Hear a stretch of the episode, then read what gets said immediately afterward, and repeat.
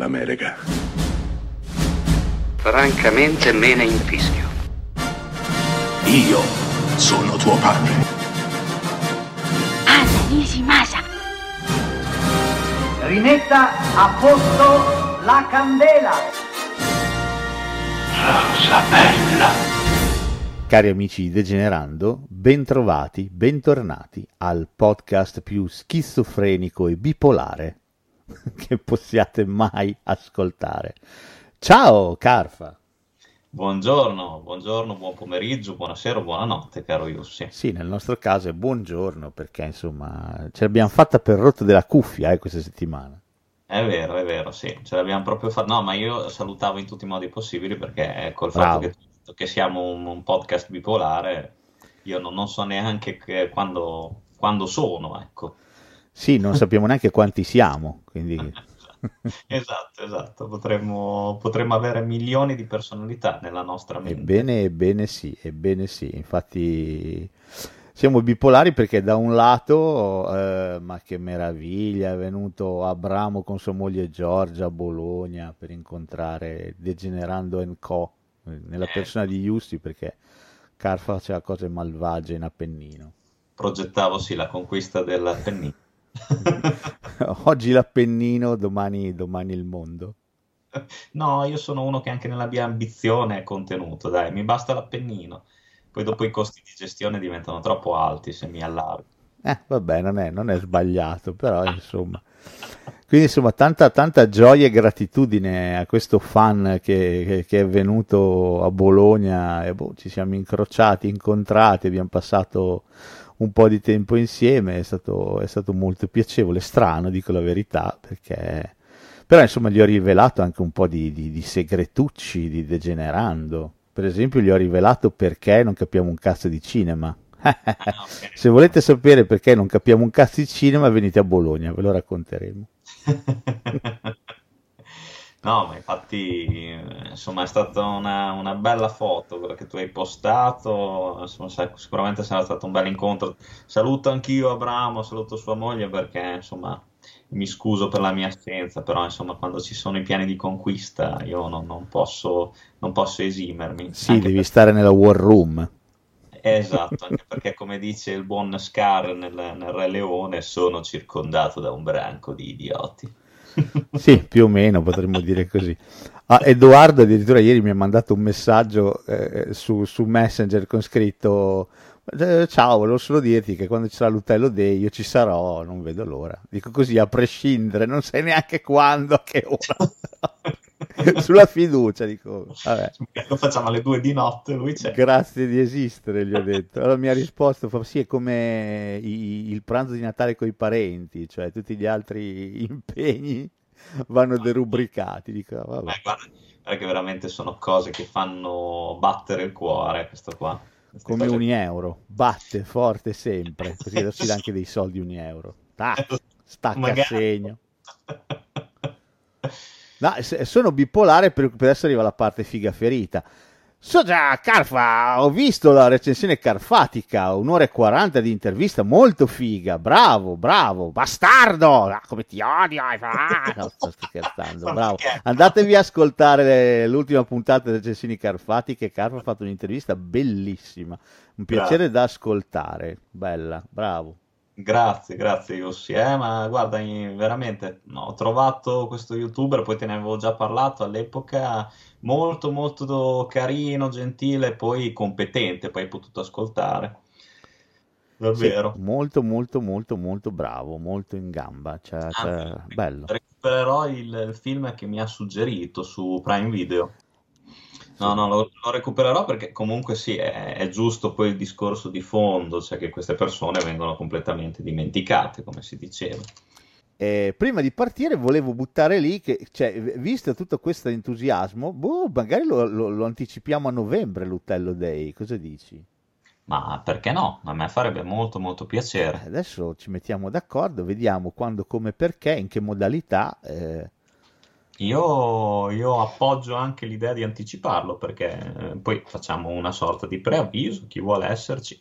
Sì, lo Naturalmente, diciamo tipo una set- un paio di settimane prima. eh, certo, E poi certo. dopo ci mandate il vostro contatto Skype, così poi dopo facciamo una bella meeting reunion, vediamo quanti siamo, vediamo anche le capacità di Skype, non so quante persone tiene in riunione, se no cambieremo, andremo su Meet, non lo so, e poi dopo faremo questo Utello Day, così ci, ci vediamo in tela fassa, ci vediamo, ci vediamo in fassa, Assolutamente, non può farmi che molto piacere.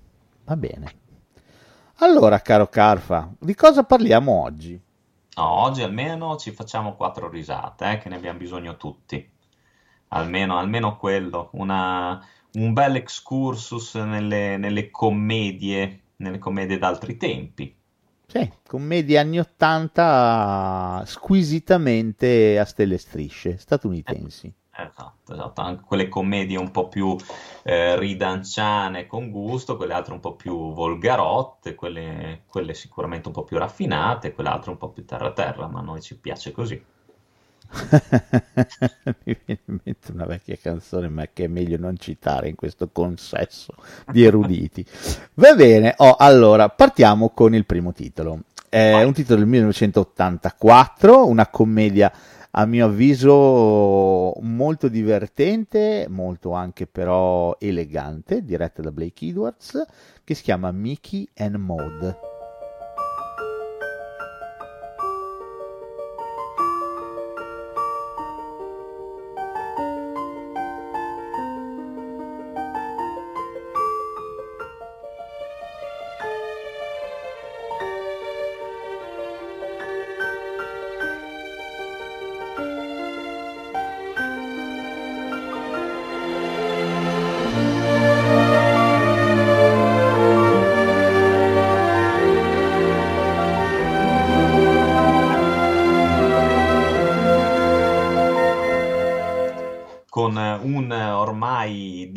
Dimenticato Dudley Moore.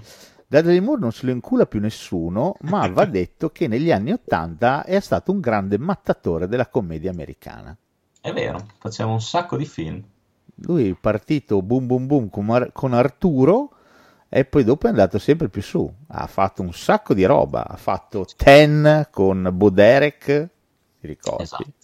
Ha fatto... come si chiamava quello che lui faceva Mosè? Eh, non mi ricordo. Non me lo sì, ricordo neanch'io. Ho capito quale dici. lui faceva Mosè e poi ha fatto cos'altro ha fatto? Ah, ha fatto quel film con Eddie Murphy eh, Sì. la, la miglior difesa è la fuga che brutto sì. quel film Abbastanza noioso. concordo. veramente brutto con Eddie Murphy che guida il carro armato sperimentale che brutto veramente pessimo invece qui siamo a livelli eh, veramente molto alti Anche perché lui è sempre stato un attore molto molto di classe, molto raffa- ha sempre avuto quell'umorismo, se vuoi, british.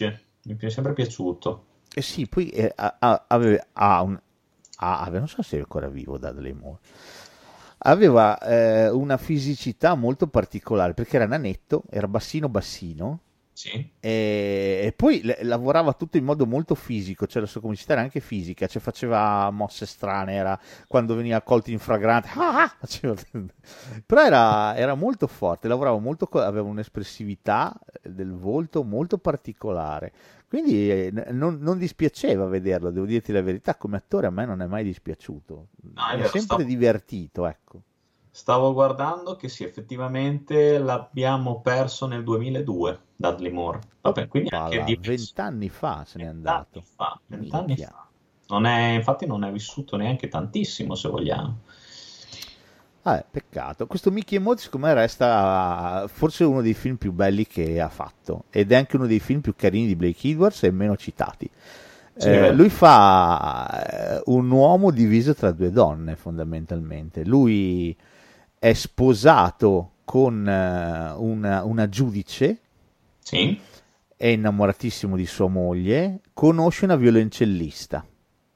Esattamente. E, e si innamora anche di lei, ma la cosa bella è che lui porta avanti questo doppio rapporto e è profondamente innamorato di queste due donne. Sì, Ed sì, è talmente innamorato di entrambe, perché sono due donne molto diverse, che non vuole perdere nessuna delle due. Quindi non siamo al livello del sono sposato, mi innamoro di un'altra, vaffanculo, mi metto con lei. Cioè non è la classica commedia degli equivoci del, dell'omarello che ha l'amante. Sì, Lui sì, profondamente ama sua moglie, però ha trovato quest'altra donna e si sposa pure con lei, tra l'altro. Le sposa entrambe. La complicazione salta fuori quando entrambe restano incinta. Con l'apoteosi che sono gli ultimi 20 minuti di film dove c'è lui in sala parto, una partorisce da una parte, una partorisce dall'altra e lui deve passare da una parte all'altra. Sì, anche quella scena lì è bellissima. È molto, ma anche quando va a fare le visite ginecologiche non è male, che va sempre nello stesso studio. Sì. sì. non è male. No, no, è un film carinissimo. Tra l'altro, secondo me ha anche dei fondi di realtà, eh, perché non è escluso che una cosa, cosa così possa succedere. Eh. Non è così tanto al, al, di fuori degli schemi. Sì, poi Blake Edwards lo, lo, lo riempie della, della, sua classica comicità, cioè gli ultimi 20 minuti sono proprio Blake Edwards puro, ma anche tipo alcune cose, tipo la violoncellista che è Mick no, è Maud, perché Miki è la, è la, giudice, se mi ricordo bene. Eh, la violoncellista ha un padre che fa il lottatore, non so se ti ricordi. È un armadio. e ovviamente lui è anche in pericolo di vita, perché se fa soffrire la figlia del lottatore è finita. Eh, quindi ci sono tutte queste piccole cose disseminate qua e là nel film e devo dire che questo è un film molto carino, una commedia è molto dolce come commedia, tra l'altro non ha un finale scontato, eh, anche un po' dolce amaro se vuoi, è proprio carina questo film. Sì, sì, sì, sì fatta bene, proprio elegante come nei, nei, canoni di Blake Edwards, assolutamente, quindi questa mi è piaciuta veramente tanto, è da un botto che non la vedo, anche perché non viene più trasmessa, ma...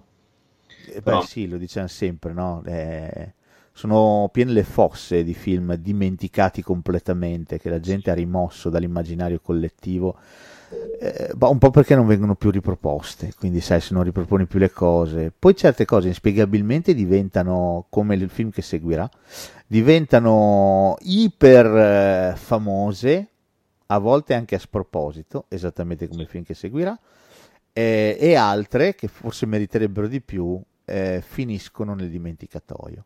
Questo fa parte del grande gioco del cinema, purtroppo il pubblico è un animale imprevedibile. Purtroppo sì, è vero, cioè non, non ci sono certezze in questo senso. Eh, sono rari i casi in cui ci sono, eh, ma sono rari i casi in cui un film ha decretato il proprio successo postumo vedi Donnie Darko che è un film che al, al, cinema ha fatto schifo è andato malissimo poi non video è diventato un cult ed è addirittura è stato fatto un seguito. Sì, oppure sì. La vita è meravigliosa che anche quello fu un flop e poi divenne un cult perché le tv lo passavano a Natale. E tutte, ah, tutte le feste, tutti gli anni passando quel film è diventato un classico ma inizialmente non, non se l'era inculato nessuno e le tv lo passavano perché, visto che non se l'era inculato nessuno, avevano fatto scadere i diritti, quindi essendo gratis, essendo free, libero da diritti, le tv private lo davano, lo davano, lo davano. No, ci sono questi casi, ci mancherebbe. Mickey e Maud non rientra purtroppo in questa categoria. Peccato perché è un film veramente carino che vi invito a riscoprire. Sono d'accordo.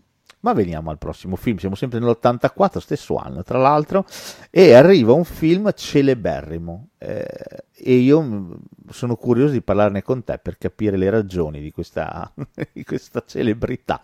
Eh, interpretato da eh, Gene Wilder, che anche lui all'epoca eh, andava alla grandissima, e Kelly LeBrock, non so se all'epoca era già signora Steven Seagal, però forse sì lo sarebbe forse diventata da lì a poco. E stiamo parlando ovviamente del celeberrimo La signora in rosso. I look inside my crystal ball of desire.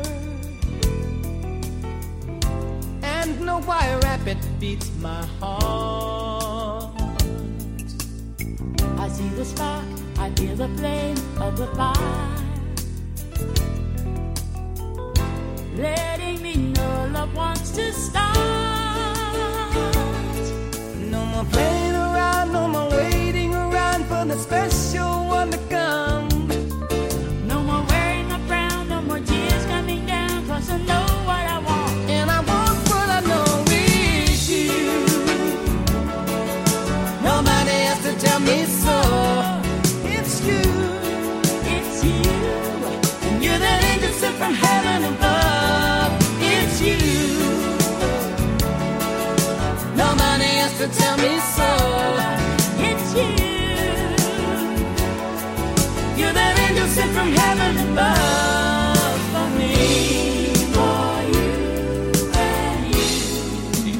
Sì, sì, sì, sì, è celeberrimo.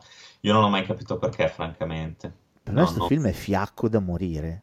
È noioso, cioè celeberrimo se vuoi, giusto, secondo me giusto per la scena alla Marilyn Monroe è buona. Cioè, questo io, io, ti dico la verità, io allora sono, faccio, faccio coming out, a me Gene Wilder non è mai stato un attore che mi abbia mai fatto impazzire, io l'ho apprezzato soltanto in 3-4 film e basta. Poi okay. altre volte, e questo è uno di quelli che non mi ha mai fatto impazzire né lui né lei, secondo me non funzionano proprio loro due insieme. Sì, è probabile, ma sai che cosa? Gene Wilder secondo me è un attore che funziona quando viene ben diretto. Sì, esatto. È un esatto. tipico attore che secondo me da solo non riesce a reggere la scena eh, in maniera convincente. La sua comicità, eh, boh, mh, la trovo abbastanza strampalata, non è una comicità che mi, mi, mi abbia mai entusiasmato, dico la verità. Quando Questo... dietro c'era della gente coi controcoglioni, tipo Mel Brooks, eh, sono esatto. saltati fuori dei film della Madonna. Anche perché secondo me anche lui ha un po', eh, per sotto certi aspetti, il difetto che ha Eddie Murphy. Cioè lui si viene lasciato libero, straborda molto. E secondo me anche la signora in rosso è uno di questi casi. Pensa che inizialmente quando ho pensato a questa puntata avevo anche eh, titillato l'idea, senti che bello, titillato l'idea, di, di, inserire un film diretto da Gene Wilder, che non so se hai visto, che si intitolava Luna di miele stregata. Oh, l'ho visto, ma sai quanto tempo fa non eh, me lo eh, ricordo quasi più. Sì, eh, io lo vidi al cinema, Luna di miele stregata. C'è lui che fa il regista lì, c'è lui e sì. sua moglie che sono i due protagonisti e poi c'è Dom DeLuise, che è l'unico personaggio che funziona del film. Il resto il film è fiacchissimo, veramente fiacchissimo. E lì c'è lui, c'è solamente lui, diretto da lui tra l'altro, quindi lui secondo me da solo funziona veramente male. E in questo film, che alla fine è la storia di uno che si vuole trombare una, esatto. non, non, la trama è solo questo, sì, sì, disavventura di un uomo che si vuole trombare una grandissima gnocca, basta. Questa è la trama del film. La grandissima gnocca va da sé che è Kelly LeBrock e lui è questo, questo omino che lavora in un grande ufficio. Siamo sempre a New York e, e la vede, la vede nella famosa scena della grata che hai citato tu, lei con questo vestito rosso che si bea della, di, di questa vampata di aria calda che le solleva il vestito esattamente come capitava alla Monroe in quando la moglie è in vacanza, lui assiste a questa scena, pem, eh, colpo di fulmine. Non si sa se il colpo di fulmine sia più per le chiappe della Lebrock che per la Lebrock stessa, però insomma, colpo sì, di fulmine penso, uguale. Io penso più per le chiappe, infatti lo chiamerei più colpo di erezione che colpo di fulmine. se vuoi sì. Eh, c'è la famosa scena di lei nel letto, serviti il pasto cowboy, Sì. Che Sì. i, più, i più vecchi di noi, i più maiali di noi avranno messo in fermo immagine. Confessiamoci, diciamola questa cosa. Dai, su, Sì, sì, dai, no, siate onesti, siate onesti con voi stessi. Lo avete fatto. Sicuro, sicuro, beh, ma sai, anche perché all'epoca c'era veramente poco, non c'era internet, quindi bisognava arrangiarsi con altri metodi. Sì, sì, beh, è ovvio. Il fermo immagine era, era amico. Nastri consumati. Però sì, questo film, al di là della canzone che non ho volutamente inserito ah, per commentare, eh, per introdurre questo film, ma ne ho inserita un'altra, ma la famosa canzone di Stevie Wonder, I Just Called to Say I Love You, che ho sempre trovato veramente oscena, Sì, ma brutta l'ho sempre trovata. Vinse pure l'Oscar sta canzone. è vero. I just call to say I love you. Che è triste se ci pensi perché Stevie Wonder ha avuto una carriera della Madonna, è ancora vivo, non è morto, ha fatto delle canzoni, dei pezzi pazzeschi, fotonici e i più lo ricordano perché per sta ballad veramente melensa e orrenda. Vabbè. Sì, sì, sì, è vero, è vero. Un po' come il film che francamente non va davvero da nessuna parte. No, ma infatti non ho capito perché abbia fatto così. Forse perché, vabbè, Kelly LeBrock era, era bella da guardare, Gene Wilder forse perché era un nome di, di richiamo a quei tempi, quindi la gente è andata a vederlo perché c'era lui fondamentalmente. Sai, Chissà. dopo il successo di, dei film che aveva fatto come il Bruce Frankenstein Jr., Mezzogiorno e Mezzo di Fuoco, magari era lanciatissimo. Però sì, questo è veramente dimenticabile. Fa ridere il giusto per non dire poco e poi la storia si trascina. Cioè alla fine diventa anche un film lungo anche se non dura tantissimo. Sì, sono d'accordo. Chissà, forse andava a sdoganare il, il desiderio recondito e represso del, del borghese medio di, di trombarsi la gnoccona inarrivabile. Chissà, forse questo poteva essere una delle, delle componenti del successo, non te lo so dire, però insomma resta a- ad oggi, rivisto oggi, risulta un film assolutamente dimenticabile. Sì, sono d'accordo, anche perché se volete vedere un bel film di questo genere, appunto l'hai citato anche tu, guardatevi quando la moglie è in vacanza. Beh, È tutta un'altra roba. Cioè, Ah, te lo dico, ah, te lo dico. Oh, vabbè, il prossimo film 1985. Oh, questo per me è tanto carino, è da, è da riscoprire. È un film di John Landis con eh, Dan Aykroyd e ehm, Chevy Chase e si intitola Spie come noi.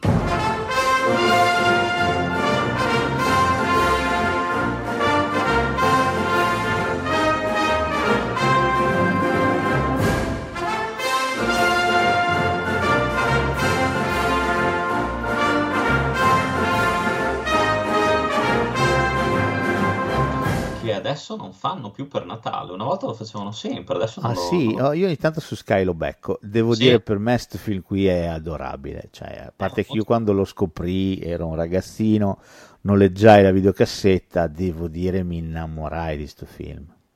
Sì, sì, loro funzionano benissimo, a me questo- eh, ma anche, guarda, questo film colpisce secondo me per la varietà delle ambientazioni che ha. Cioè, mi hanno molto colpito anche le location di questo film. Sì, Strano, è vero. Per una commedia, se vuoi anche d'azione, ehm, cioè particolare, proprio per quei tempi era originale sicuramente. Beh, allora, dirige Landis che in carriera francamente ha sbagliato veramente poco. Eh, giusto Beverly Cup 3 non, non gli, non gli perdoniamo, che, che anche quello un paio di sequenze gliele salvo. Eh, però ecco Landis non sbaglia un colpo, devo dire ha un senso del ritmo che non è inarrivabile, cioè uno dei- di quelli che sono un marchio di garanzia. I due protagonisti funzionano. Eh, Dan Aykroyd, super studioso, bravissimo nel suo lavoro, e Chevy Chase, cazzaro, che vive di pubbliche relazioni fondamentalmente, imbarbagliando il prossimo con le proprie chiacchiere. Cioè, I due vanno a fare un esame per diventare fondamentalmente due agenti operativi, due spie. eh, la- loro- entrambi lavorano per eh, de- dei reparti secondari della CIA e fanno questo esame sotto l'occhio vigile di Frank Oz, che è lì, che fa il professore e inscenano tutta un, un, una roba, la scena dell'esame è, è stratosferica. C'è Vicesi che si presenta col braccio rotto. È meraviglioso. che tira fuori il bigliettino dalla bocca. Cioè ci sono delle cose veramente molto divertenti, molto sì. divertenti. I due sono talmente deficienti che eh, beccati a copiare vengono invece promossi e promossi sul campo perché? Perché eh, la CIA ha bisogno di due cretini da mandare allo sbaraglio per imbarbagliare i russi in modo che poi i veri agenti facciano il loro mestiere.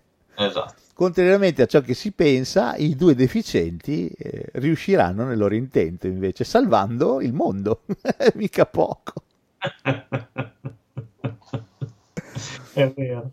Questo film ha tante di quelle idee. Cioè, quando vengono rapiti in. Eh, dove cazzo sono, mi ricordo, in Afghanistan, non so dove, che dicono siamo americani, che li, che li rapiscono. Presente. Sì, sì, sì, mi ricordo, mi ricordo ma non, non, riesco, non, mi ricordo dove sono. Ah, non mi ricordo nemmeno io. Sono in mezzo al deserto, li rapiscono, eh, vengono portati lì da due agenti nemici che li vorrebbero uccidere. Loro se ne accorgono e scappano. E, e finiscono in questa tribù che li, che li rapisce. E lì ci sono dei dottori. c'è anche Terry Gilliam, tra l'altro tra l'equipe dei Mi dottori ricordavo. e c'è quella scena che si salutano tutti dottore, dottore, dottore, dottore, dottore, dottore. c'è delle cose fantastiche e vengono chiamati a fare un'appendicite al figlio del capo che neanche lo toccano muore è veramente che per una corretta incisione è carino molto bellino molto bellino questo film col razzo alla fine che parte e loro con i russi decidono di trombare perché è l'ultimo giorno di vita e ci sono i due russi che vanno insieme, i due uomini, è fantastico, veramente carino questo film. Poi anche Chevy Chase all'epoca andava la grandissima come attore, era... forse Forse sì, e forse era un po'. Ha rubato un po' la scena da Necroid, eh, forse in quel film. È un po' più lui. Beh, era, era di punta, eh, Cevicesi in quel periodo lì. E, cioè, considera che siamo nello stesso periodo di National Lampoon's Vacation. Esatto. Dei film che fece, sia il primo dove loro vanno a Hollywood, poi ci fu il sequel dove andavano in Europa. Per me il sequel è più bellino del primo. Il sequel è veramente cioè sì, è, un, è, una sagra di stereotipi eh, di ciò che pensano gli americani dell'Europa che è veramente carina. C'è quella scena dove loro vanno dai loro parenti in Germania e sbagliano numero civico e questa coppia di signori anziani li accolgono comunque in casa e si salutano, fanno feste e stanno lì due giorni. Quando vanno via, uno chiede ma questi che cazzo erano? Non lo so. è una scena veramente bella. Quindi lui andava veramente alla grandissima, eh? lui ave... sì, l'avevo inizialmente inserito, poi l'ho tolto, eh, Fletch, un colpo da prima pagina, era un film che aveva avuto un successo della Madonna. È vero, è vero, me lo ricordo anche quel film che tra l'altro mi dispiace anche quel film, molto... ma lui comunque era bravo, eh? magari aveva una comicità che poteva non piacere a tutti, eh? Però mm, secondo me era, era anche recitativamente un ottimo attore.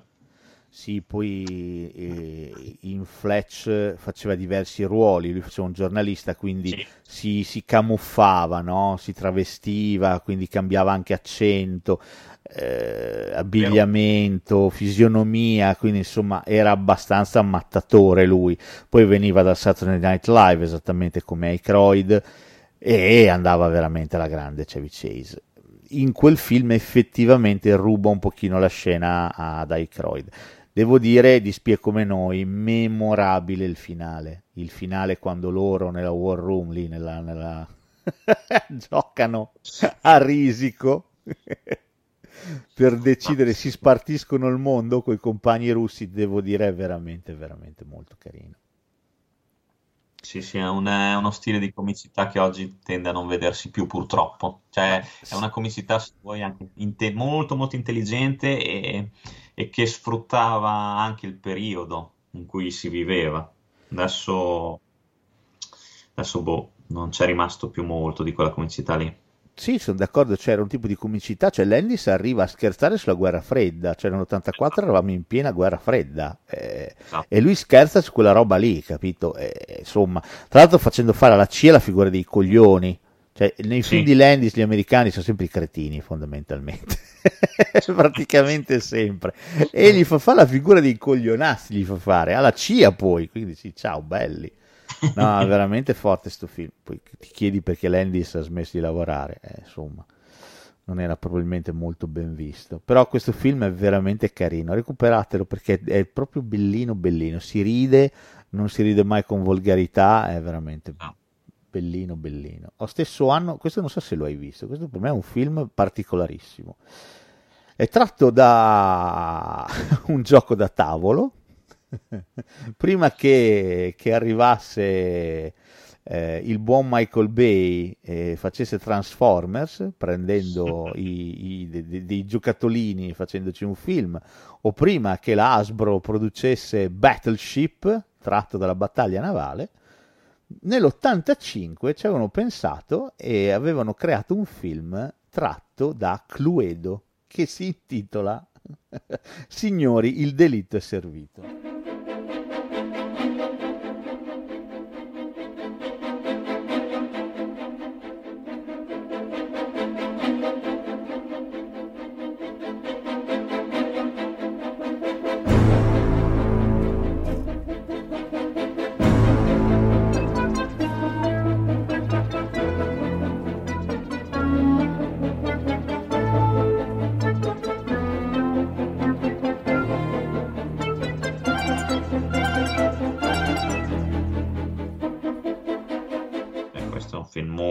Molto molto bello secondo me. Sì, E questo è, è un gran film anche a livello, a parte che c'è un cast della Madonna qua. E poi secondo me è proprio, è proprio bello, anche questo è divertente, ci sono tutte le... Vabbè, anche qua il finale secondo me è fantastico. Sì, sì, sì. Cioè, alla fine effettivamente è, è- è come vedere una partita di Cluedo, eh? Sì, sì, sì, Perché alcuni personaggi vengono invitati nottetempo in una villa di un riccone, a ognuno ovviamente viene affibbiato un, eh, un nome falso, perché non Esatto. rivelino i loro nomi, quindi abbiamo Miss Scarlett, il professor Plum, che sono i nomi dei- delle pedine del Cluedo Esatto. vengono chiamati lì, gli vengono mostrate delle armi e ci sarà un omicidio. Bisognerà capire chi ha commesso quell'omicidio. Il film è un pochino giallo se vuoi, ma è assolutamente molto divertente. Sì, poi c'è il buon Tim Curry che fa da, da, da mattatore. Sì, Tim da- Curry qui regna, fa il maggiordomo e devo dire veramente regna. Ma eh, le battute sono tante, le situazioni sono tante. C'è Christopher Lloyd anche nel cast. Sì, verissimo. Eh, devo dire, questo film che l'unica pecca che può avere è quella di ricordare un po' troppo da vicino quel meraviglioso classico che era Invito a cena con delitto, È vero, sì. quel film straordinario con un- lì sì che c'era un cast, c'era David Niven, c'era Peter Seller, c'era Truman Capote, c'era Peter Falk, c'era Angela Lansbury, c'era il mondo, c'era. dove tutti gli, facevano tutti gli investigatori più Sì, famosi. sì, sì, e rappresentavano gli investigatori più famosi della letteratura, da Agatha Christie a Sam Spade, c'era chiunque, e venivano invitati per risolvere un delitto dal padrone di casa, che era lui stesso a morire nel- in quel Esatto. film meraviglioso, con Peter Sellers che fa il cinese. Vacca su muro! Parla ancora! Era fantastico. Era- quello è un film, quello veramente geniale. Se non l'avete visto, recuperatelo perché siamo a livelli altissimi. Questo signore di servito un pochino lo ricorda. Eh, quello che me lo fa amare in modo particolare eh, è per esempio il finale. Questa cosa che abbia vari finali Sì. non è male.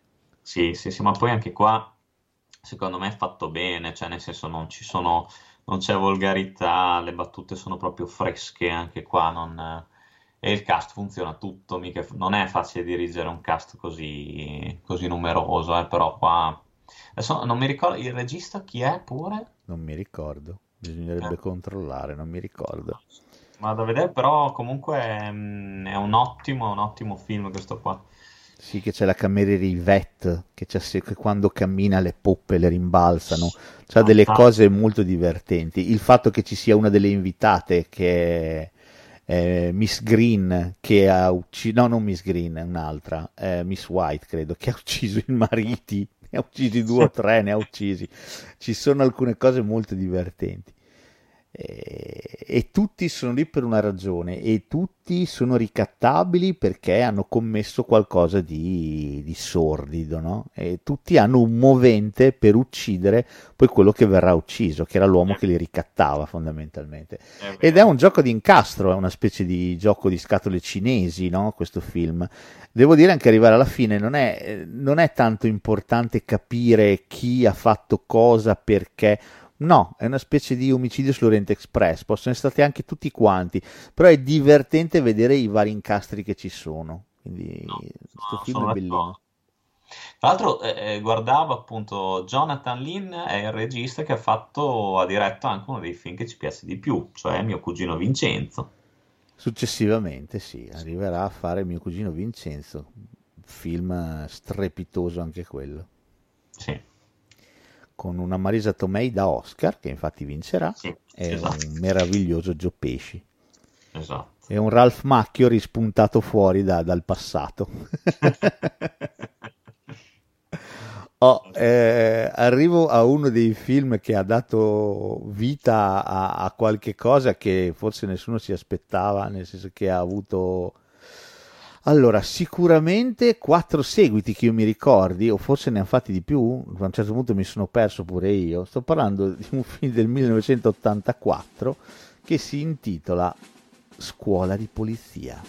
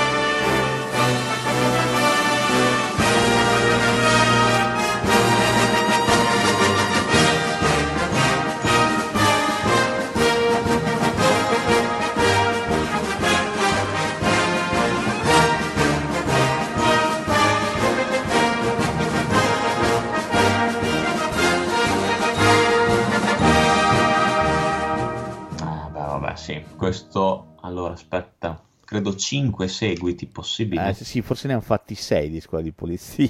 sì. Cioè, sì, perché l'ultimo era, vabbè, ma poi ha fatto di tutto, hanno fatto anche il cartone animato, cioè ne hanno fatti una marea di... cioè, Sì, è se stato- vai a coso a Movie, a Movieland su, su- nel- sul Garda c'è anche l'attrazione di scuola di polizia.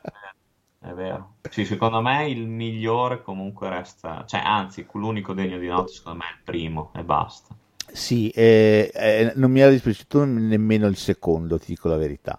Però non è ai livelli del primo, cioè il primo è inarrivabile. Il Sì. primo veramente ha del- un livello di umorismo eh, davvero inarrivabile.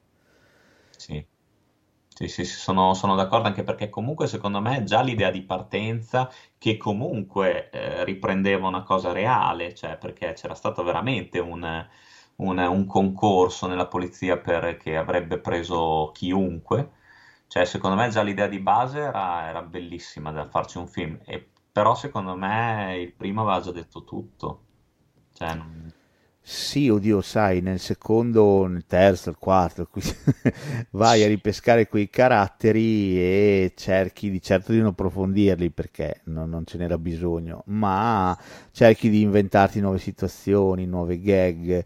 Ecco che se ah, il, il, ehm, il maniaco delle armi del primo film, chi era? Tackleberry. Tackleberry nel primo film è semplicemente un maniaco delle armi e questa cosa è ben chiara, ma più o meno resta lì. Nel secondo diventa Rambo praticamente, no? Sì, sì. Cioè si identifica addirittura, c'è la quella scena che è vestito come Rambo, che c'ha l'arco che viene fuori. Cioè. E lì giochiamo di citazione. Quindi il secondo film più o meno, poverino, ci prova.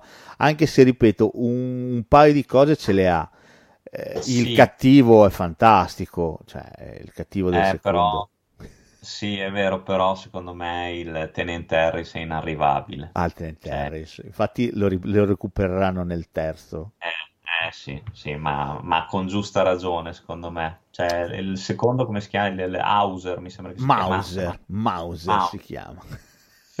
Però sì, Anche se è- nel secondo c'è quella scena che a me fa sbragare, cioè io mi rendo conto che certe cose eh, eh, di, di- di film eh, mi fanno ridere cose che non fa ridere a nessuno, però a me fa ridere da morire quella scena dove c'è eh, Mahoney che va a conoscere il suo compagno di pattuglia Ok. e va a casa sua e questo vive in un letamaio fondamentalmente, no? Non so se ti ricordi.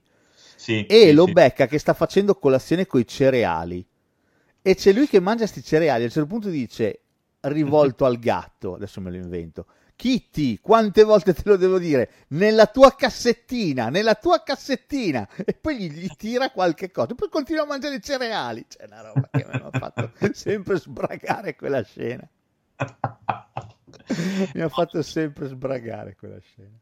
Il secondo sicuramente ha qualcosa, eh, però, cioè, nel senso, mh, ecco, giusto, ecco, potevano finirla al secondo. Dopo veramente diventa una serie di gag molto, molto stanche, anche i personaggi non hanno più quel mordente che avevano prima. No, Ma nel dopo- primo, nel primo c'è la scena del pompino che ormai è No, leggenda. quella è meravigliosa col capitano, cioè il capitano, ma che bello è il capitano. Cioè, il capitano in quella scena lì. Spero che questa cosa sia stata soddisfacente per voi come lo è stata per me. Ma poi alla fine quando spunta Mahoney da sotto. È fantastico. che dice niente male. È fantastico. Ah, quella scena lì, cioè, ma, ma- ma tutto, dai, Hightower che deve fare lezioni di guida che non sa guidare, che toglie i sedili alla macchina dove deve fare scuola guida. Perché si siede dietro, che poi la toglie alla macchina di uno dei due sfigati che cercano di sabotare sempre Money, che sono d'accordo con Harris. E quando lo vede che c'ha la macchina distrutta, "Mm, ti hanno distrutto la macchina, Mm. è fantastico. Poi vabbè c'è il Blue Oyster Bar. Eh, che paparam, paravam, cioè, fantastico. Cioè, fantastico. cioè, è, è un film talmente pieno di gag, di situazioni, la gente barbara, eh, Hooks, eh, che così. Jones che fa i rumori, cioè ci sono delle cose che non avevi mai visto prima, quindi devo dire era molto divertente, anche perché poi scherzare sulla polizia era una cosa bella, perché tendenzialmente venivamo da periodi poliziotti, poliziotteschi e tutto quello che vuoi, scuola di polizia eh, eh, prendeva per il culo tutta quella roba lì che tu avevi visto e rivisto in decine di film, e devo dire lo faceva anche con affetto. Sì, è vero, è vero. E poi, poi secondo me è un film veramente fatto bene, anche poi con una gran colonna sonora, secondo Sì, me. molto bella la, soundtrack. Poi c'è quella scena dove Harris gli mette un lucido da scarpe sul coso, sul, sul megafono. Megafono. Vabbè, c'è anche quella del cavallo che diventa C'è quella del cavallo. Eh, sì. Eh, Scuola di polizia è, è veramente un ottimo film. C'è una delle, delle sgallettate che andrà a fare Sex and the City, Esatto, che Kim fa la Cattrall. recluta, Kim Cattrall, che fa la recluta di cui si innamora perdutamente Mahoney.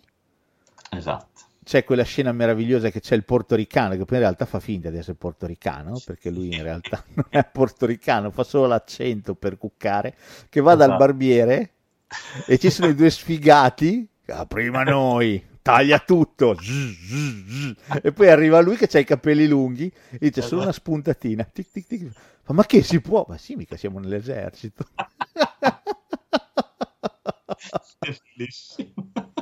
Fantastica quella cosa lì.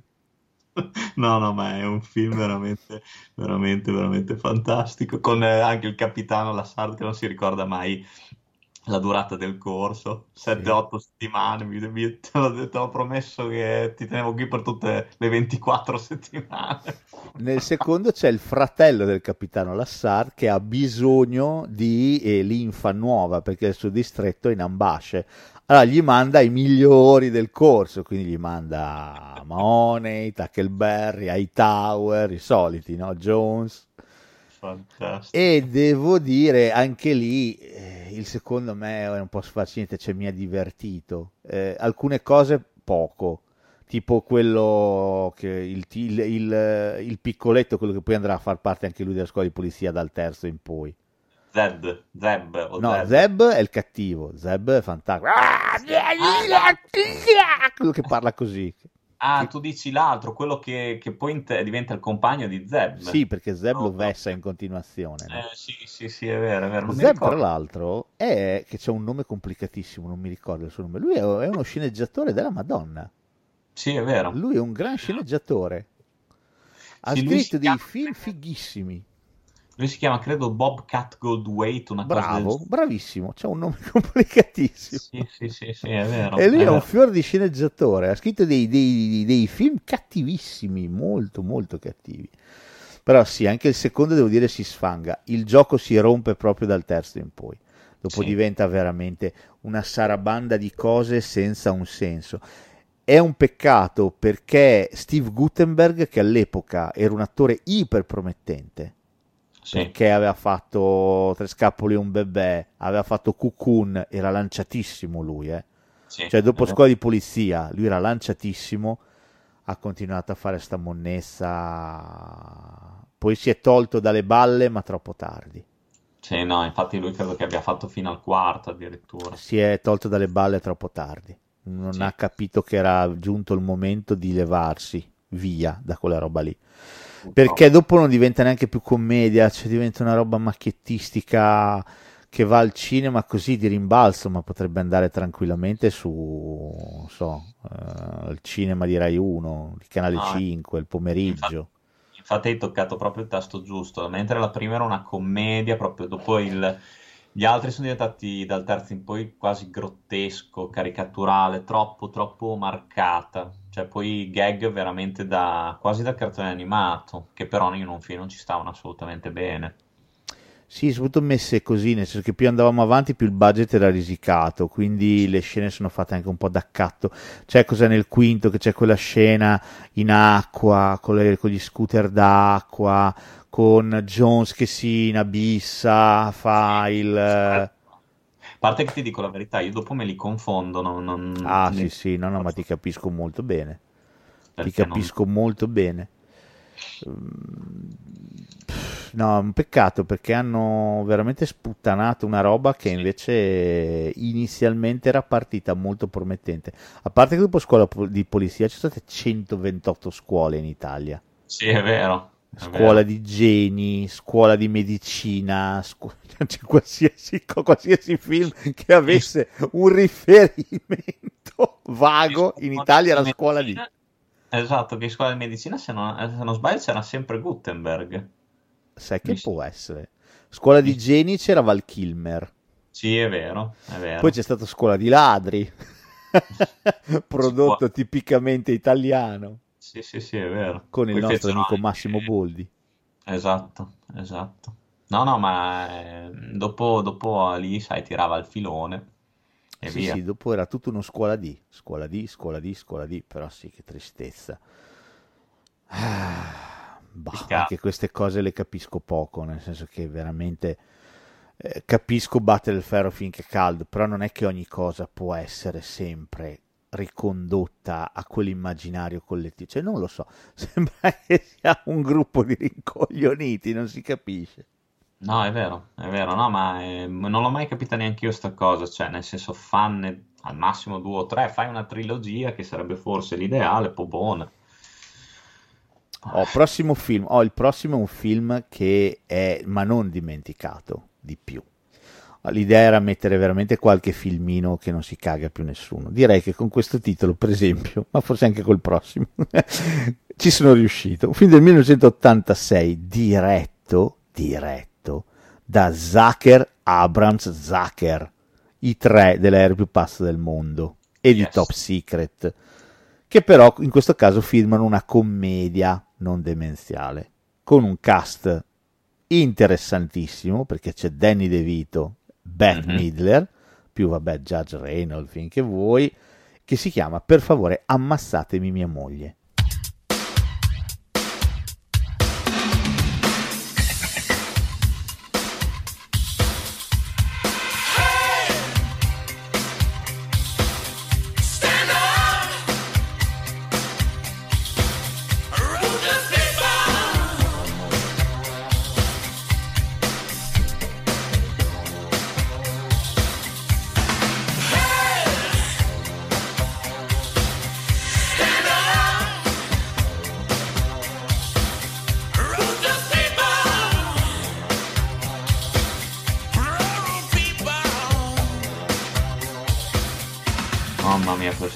Tirava fuori, porca vacca. Sì, questo secondo me l'hanno visto in quattro.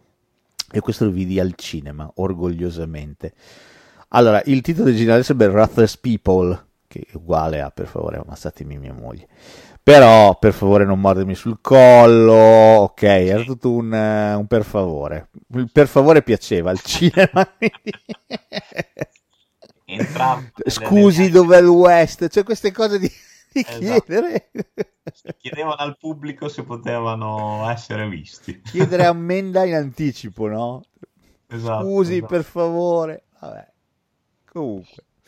Questo per favore ammassatemi mia moglie è un film molto divertente. Sì, questo ti dico, io l'ho visto un, un, botto veramente di anni fa, me lo ricordo proprio il giusto. Raccontami, rinfrescami la memoria tu. No, perché... Danny DeVito è un uomo ricco, ma è ricco di rimbalzo, nel senso che in realtà è ricca la moglie, Beth Midler. Beth Midler, che adesso è praticamente dimenticata, ma all'epoca andava molto bene anche lei, aveva fatto un film di cui abbiamo già parlato, Su e giù per Beverly Hills, sì, di Paul Mazursky, sì. gran bel film eh, aveva fatto quella figata di film che era The Rose, che era un film che si ispirava alla vita di Janis Joplin.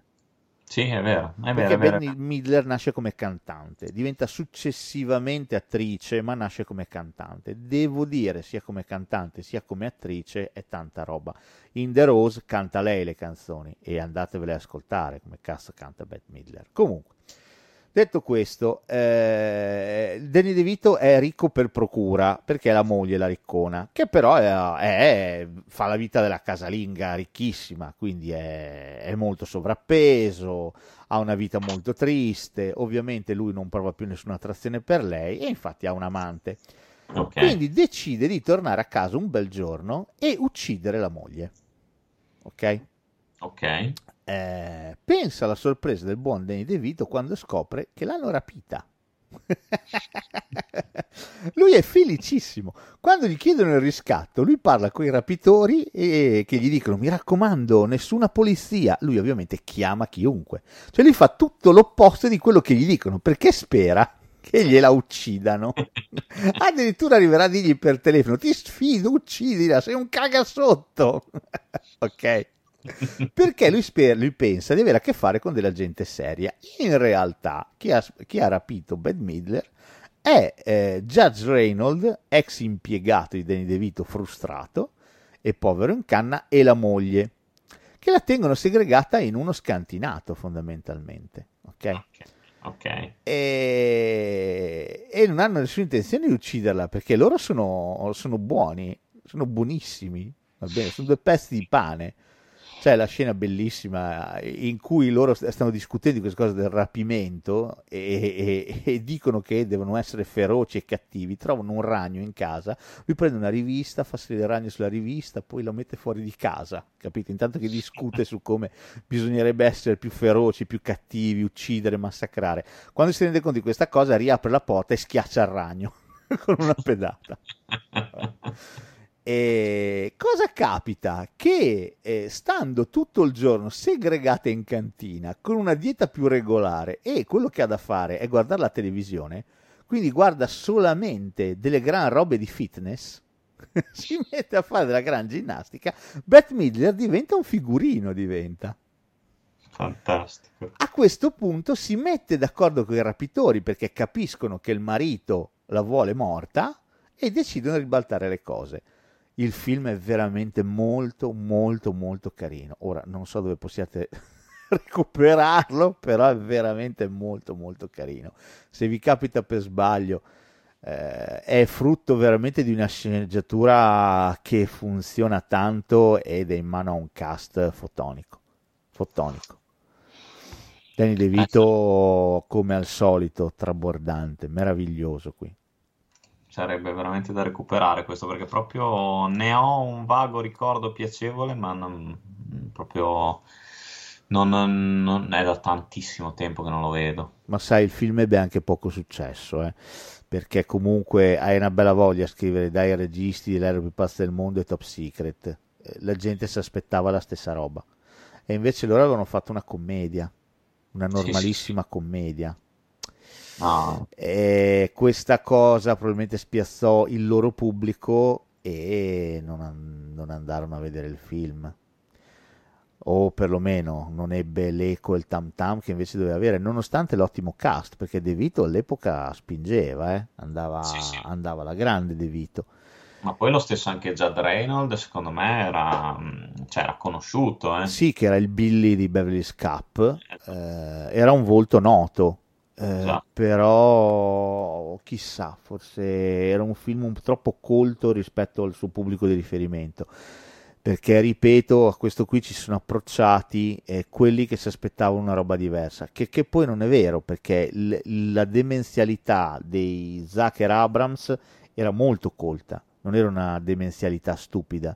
Tu pensa a un film sì, come beh. Top Secret, ha delle battute che sono sottilissime, sottilissime cioè, quando c'è la statua a forma di piccione con i tissi che ci atterrano sopra. Cioè, sì. cioè c'ha delle battute che sono, cioè devi stare veramente lì. Quando, si, quando lei saluta e, e, riparte alla fine del film, che saluta i compagni della resistenza e poi saluta anche l'uomo di latta, il leone e lo spaventapasseri. Sì. Ma che roba è? Meraviglioso. No, anche quelli vedi film che, di cui non si parla più, ma erano belli. Poi facevano ridere quei film porca vacca. Beh, noi abbiamo fatto una puntata sul cinema demenziale, quindi questo film l'abbiamo citato, andatevelo sì. ad ascoltare. Top Secret secondo me resta uno dei film più esilaranti che abbia mai visto. Esatto. Eh, è veramente fa- con un Val Kilmer meraviglioso, cantante rock eh, che sta spopolando negli Stati Uniti, che va a fare un, un giro di concerti nella Germania nazista.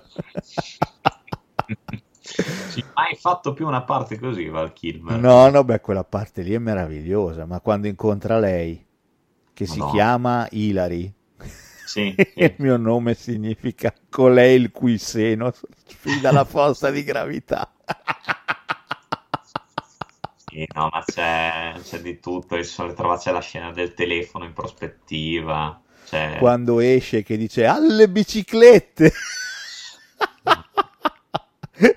e fa e le biciclette si impennano e vanno via da sole, tipo cavalli.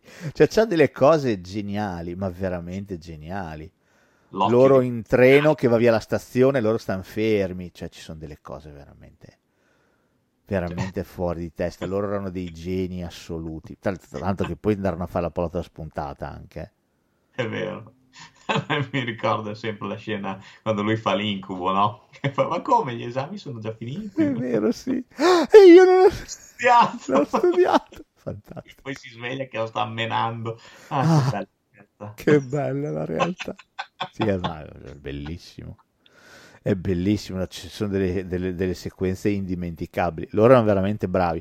Quindi sì, divertimento intelligente, ma demenziale. Quindi queste battute anche nonsense. La gente si aspettava forse quella roba lì e poi forse più l'aereo più pazzo del mondo, che è un, una demenzialità, se vuoi, leggermente, eh, non tanto, ma leggermente più di grana grossa.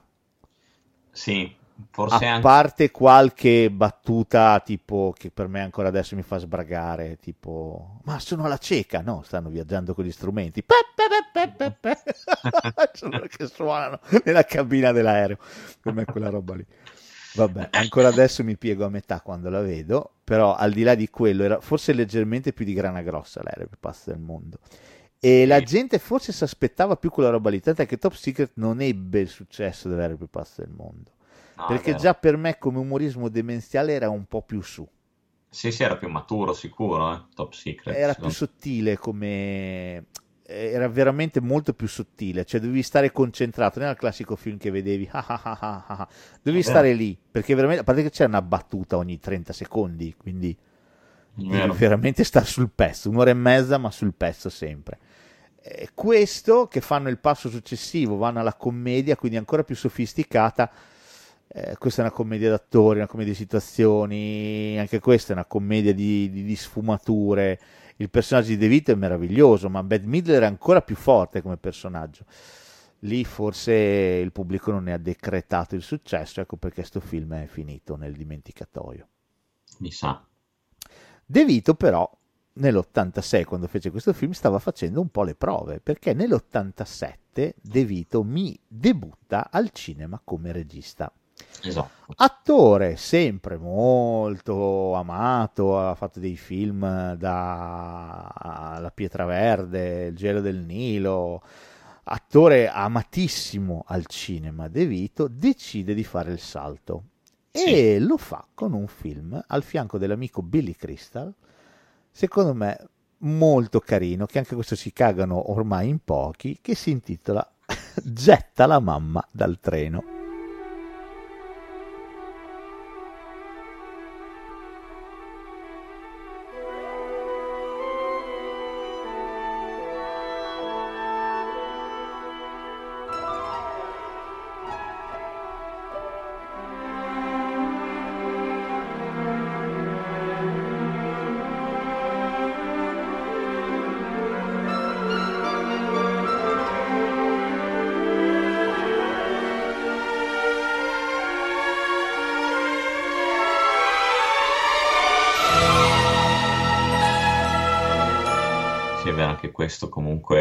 Sparito completamente dalla circolazione, peccato. Questo è molto molto carino. Se vuoi è anche molto dolce questo come film, per me. Sì, sì, assolutamente. E anche questo, guarda, è un film di un'intelligenza oltre, eh? Notiamola questa cosa. Spesso e volentieri ci capita di citare eh, commedie fatte da personaggi che erano di un'intelligenza sopraffina, di una cultura esagerata, che magari facevano dei personaggi molto così, molto grossolani per arrivare al pubblico, però poi se vai bene a guardare sotto c'era tanto altro. Questo film prende l'idea da un film di Hitchcock. Sì, è vero, è vero. Quindi i due sconosciuti che si incontrano e decidono di scambiarsi i delitti, citato in questo film qua, viene pesantemente preso da un film di Hitchcock.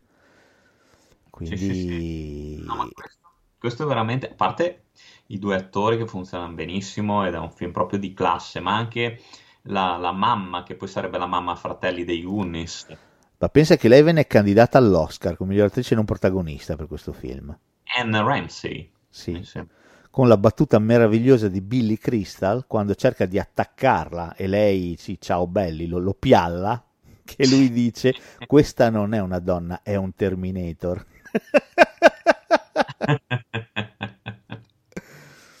Vabbè, vabbè, questo film è carinissimo. Danny DeVito, classico personaggio mammone, ostaggio della mamma.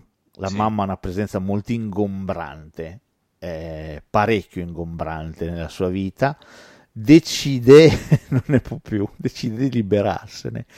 Gli fa buon gioco Billy Crystal inconsapevolmente, perché Billy Crystal eh, pensa che lui stia scherzando. Billy Crystal ha tra le palle la ex moglie, che lo sta rovinando fondamentalmente.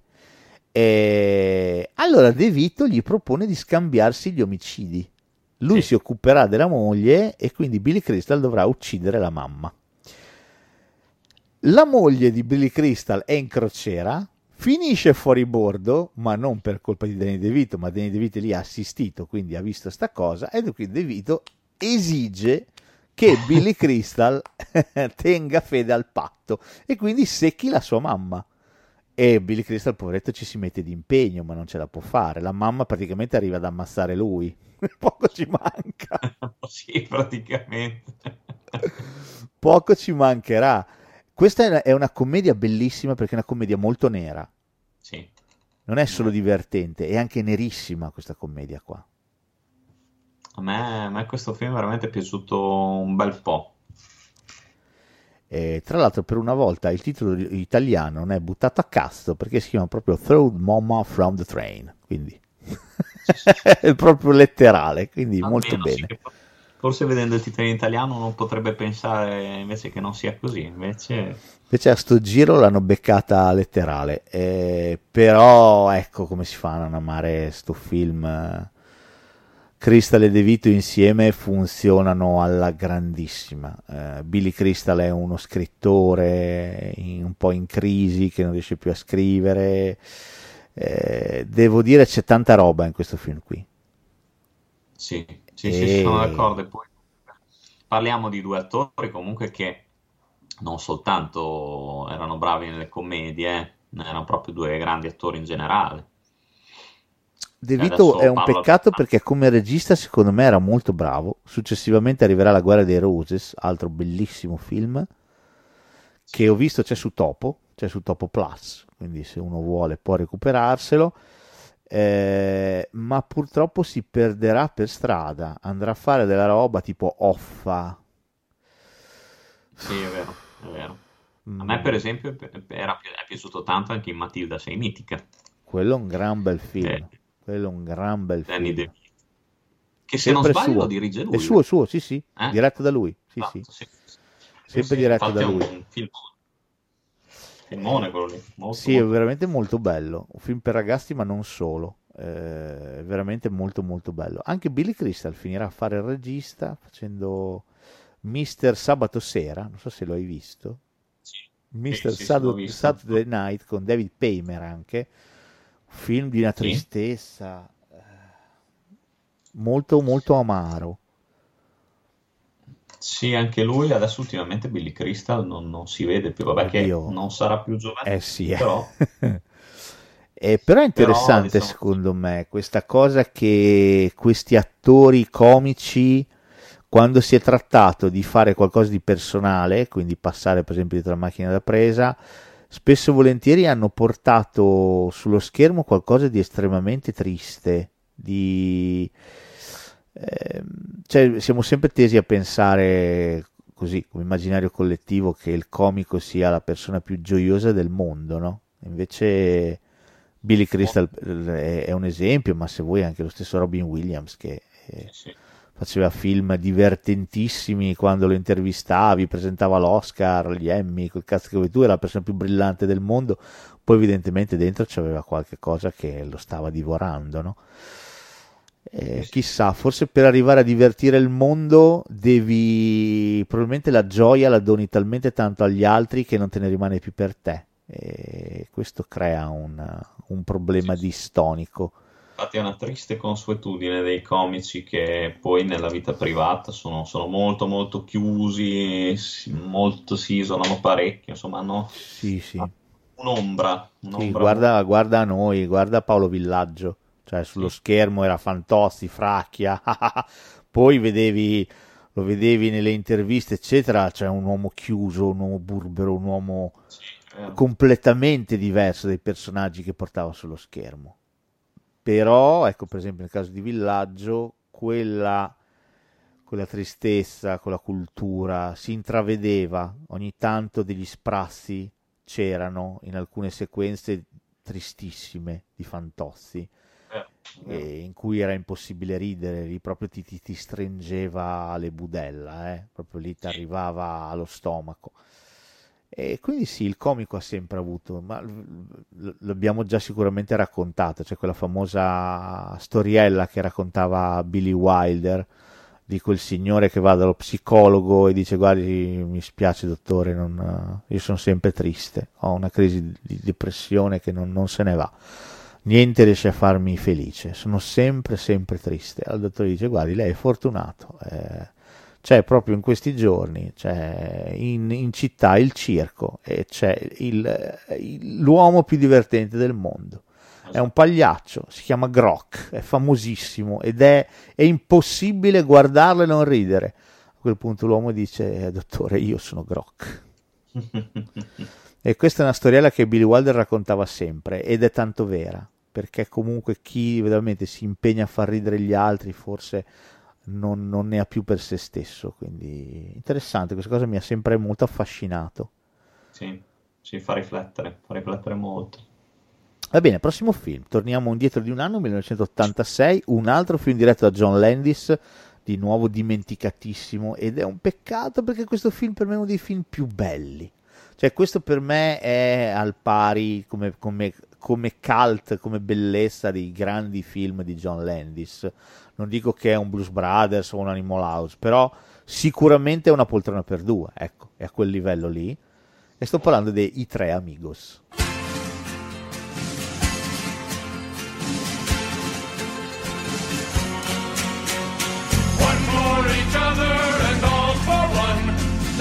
brave amigos are we, brother to brother.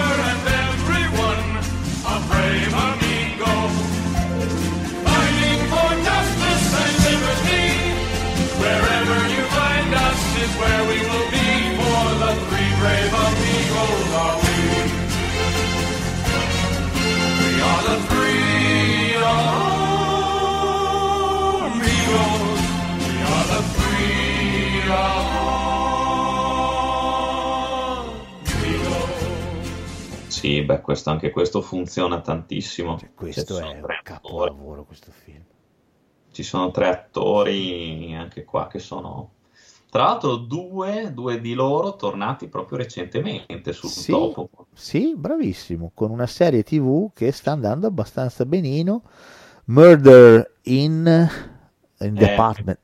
Eh sì, tipo, è una cosa del genere. Che tra l'altro ho visto le prime due puntate, non sono neanche male. Io ho visto la prima, sì, non mi è dispiaciuta. Martin Short è invecchiato tantissimo. Eh, eh, Steve Martin molto meno. Steve Martin è invecchiato molto meglio eh, per, è invecchiata anche lui però molto meglio Martin Shirt invece veramente a parte che per me ha pasticciato con la faccia ha fatto qualcosa si è tirato sicuro perché boh, è tutto piallato tutto strano.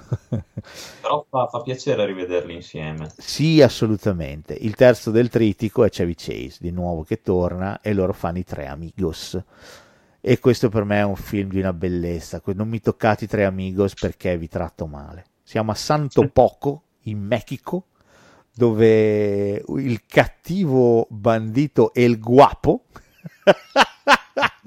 con la sua, la sua ganga arriva e ovviamente fa quello che facevano tutti i, i, i cattivi ai poveri messicani, no?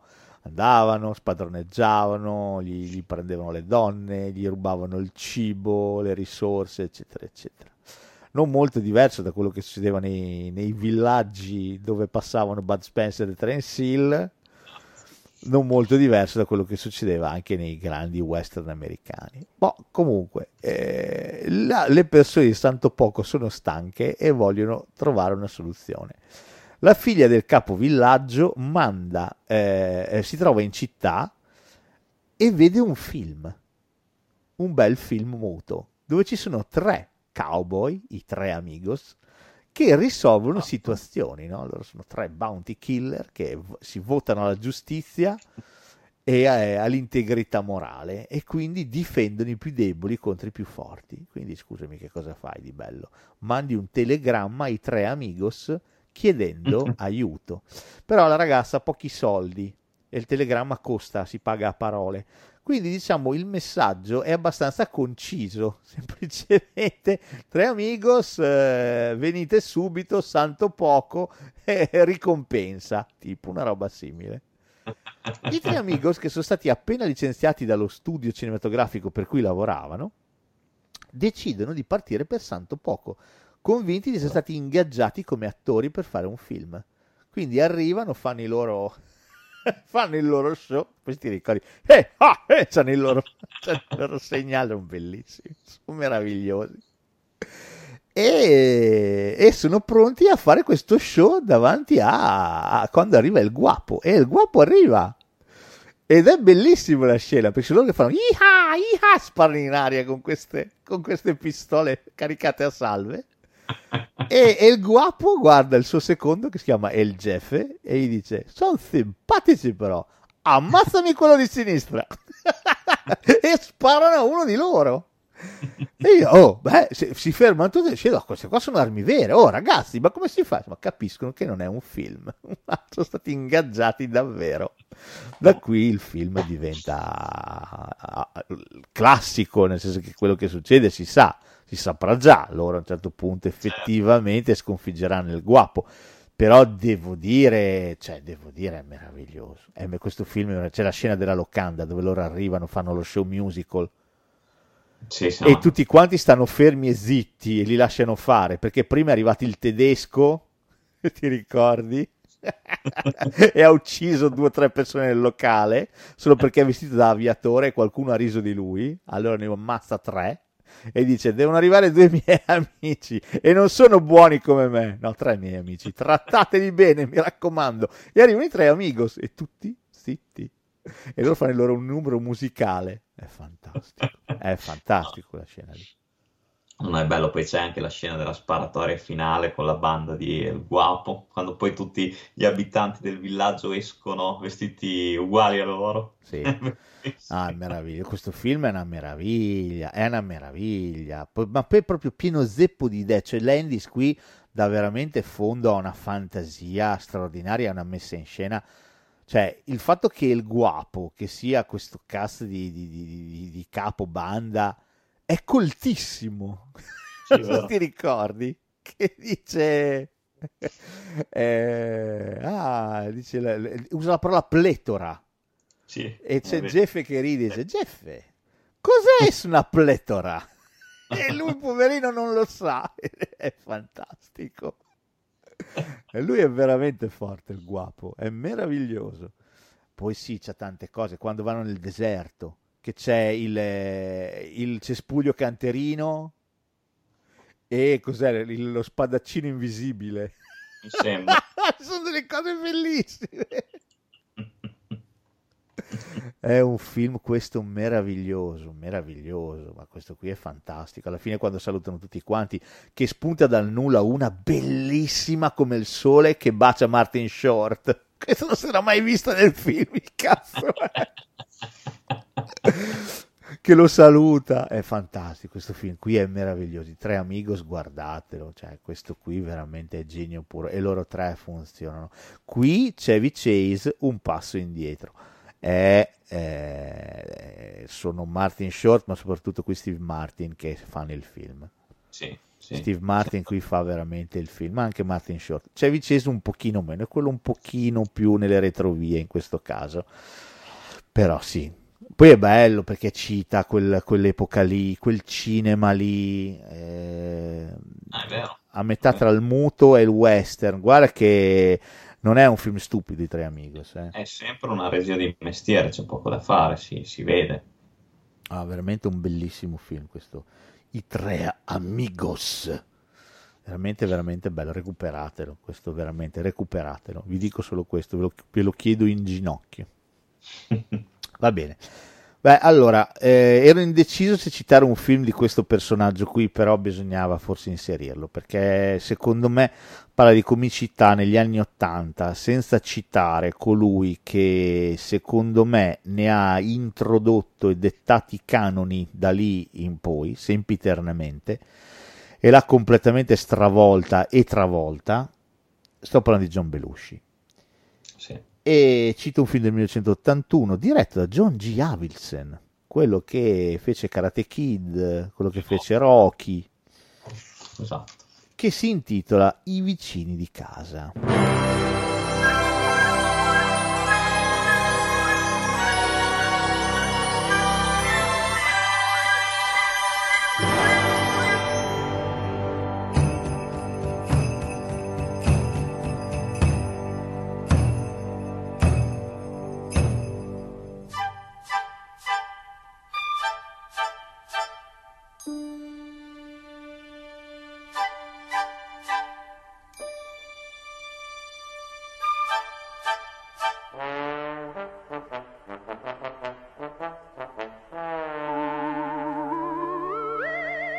A fianco dell'eterno amico Dan Aykroyd. Sì, sì.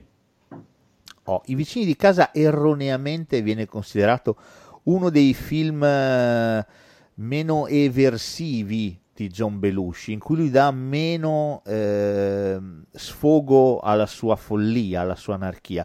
Non sono assolutamente d'accordo. I vicini di casa, secondo me, è un film sicuramente molto più sottile e molto eh, più mh, lento, però non vorrei dire lento in senso negativo, nel senso che lavora molto più lentamente, molto più adagio rispetto a un Animal House o un Blues Brothers che subito immediatamente ti travolgono. I vicini di casa è un film che cresce lentamente, ma il personaggio di, di John Belushi, il suo Earl, uomo abitudinario, Sì. eh, imprigionato in una casa grigia di un sobborgo americano con una moglie e una figlia che a malapena lo tollerano perché lui è un uomo barboso, lui è un uomo che gode stando in poltrona a leggere il giornale o guardare la tv, il classico uomo bolso dell'americano medio, ma in realtà è il contrario,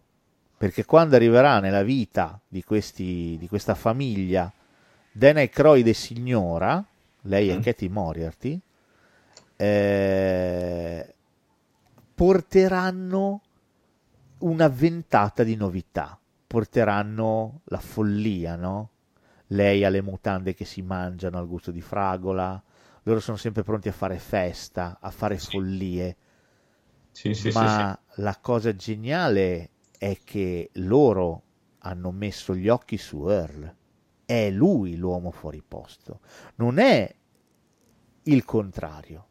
Non è la famiglia che ha voglia di fare feste, eccetera, e lui è un uomo barboso. No, lui è un uomo che è diventato barboso, ma non lo sarebbe. Lui è una tigre in gabbia. Dan Aykroyd lo capisce e lo libera. Infatti c'è quel finale pazzesco in cui lui ah, smatta e prende il televisore e lo butta per terra e dà fuoco alla casa e se ne va Sì. con loro, no? Per me Vicini di casa è un film splendido.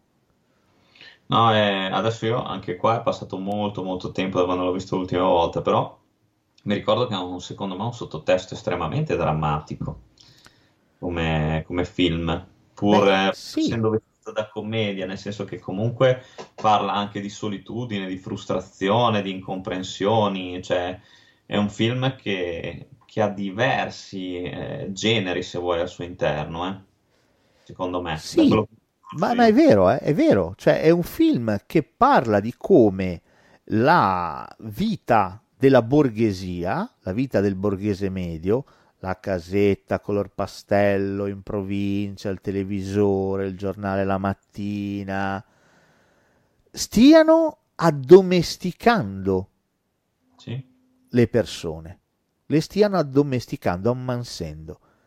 E John Belushi è questo. John Belushi, ripeto, è una tigre in gabbia. Non sa di essere una tigre. Lui No, pensa di essere un, un labrador, un cucciolotto che si accontenta. Quando arriva dalla porta di servizio il vento della novità, uno, uno scampolo di follia che gli fa intravedere qualcosa di più, qualcosa di diverso, lui lo abbraccia con tutto se stesso. Sì, sì, se vuoi anche un ritorno come era lui un tempo. Cioè... E arriva facendolo eh, in modo catartico, liberandosi di tutto. Se ne va con niente, non prende una valigia, non prende nulla e brucia addirittura la casa, incurante di moglie, figlia, di tutto. Se ne va. Sì, sì. Si lascia tutto alle spalle e se ne va. Eh, è Eh, bello i vicini di casa ed era il film giusto per, per John Belushi. John Belushi non era un attore con una sola faccia. Siamo abituati a conoscerlo per il grande mattatore del Saturday Night Live, dei film che ho già citato, ma se vuoi anche del capitano Torbil Kerso di 1941. certo. Però non era solo questo, tant'è che il film successivo sarà Chiamami Aquila, dove addirittura mostra un lato romantico, no? Sì. Era un, un attore veramente a tutto tondo. Qui per me, è fa, a livello attoriale, dico, qui è fantastico. Qui proprio nei vicini di casa è fantastico, proprio bravissimo, di un'altra categoria. Sì, sì, ha un'altra veste sicuramente. È di un'altra categoria. A fare l'uomo grigio e imbolsito è bravissimo, veramente bravissimo. Poi capisco che sia un tipo di film che all'affezionato può lasciare un attimo, ecco, sconvolto. Ecco, questo Beh, sì. vabbè, fa sempre tutto parte poi anche della evoluzione possibile di un attore, nel senso che comunque vabbè, evoluzione poi non c'è stata perché purtroppo di lì a poco poi John Belushi è morto, ma mh, cioè, comunque almeno negli ultimi due film ha, ha dimostrato di essere un attore comunque anche in grado di crescere e di, di coltivare insomma quella maturità artistica che, eh, che ha donato anche al personaggio dei vicini di casa e di Chiamami Aquila. Sì, assolutamente, assolutamente. Eh, ignorare John Belushi eh, e quello che ha rappresentato per la commedia eh, statunitense non solo è folle, nel senso che non puoi non, non considerarlo. Cioè, lui veramente era, a parte che era un camaleonte, era pazzesco. Se guardi gli sketch, ci sono anche su YouTube, su, di Saturday Night Live, faceva Joe Cocker meglio di Joe Cocker. Faceva, faceva Beethoven, faceva Don Vito Corleone, faceva qualsiasi cosa. Era veramente un camaleonte. Si era inventato quella figura pazzesca del samurai che gestiva l'hotel, se ti ricordi. Cioè, gli Vagamente. sketch del samurai erano, erano geniali. Eh, ci c'erano le scene della tavola calda che gestiva un ristorante greco. Cioè, lui era veramente un camaleonte pazzesco e aveva un talento esagerato. È vero. Ha influenzato quello che è venuto dopo. Ha per forza influenzato tutto quello che è venuto dopo. Quindi questo film, che, che sia sicuramente non tra i più citati, secondo me è importante perché, ripeto, ha dietro dei sottotesti eh, che non sono indifferenti, quindi tanta roba ai vicini di casa. Sono d'accordo. Va bene, 1985 lo abbiamo già citato distrattamente l'altra volta con i buddy movie, però perché no? Citiamolo per bene. Walter Hill inaspettatamente mi dirige chi più spende più guadagna.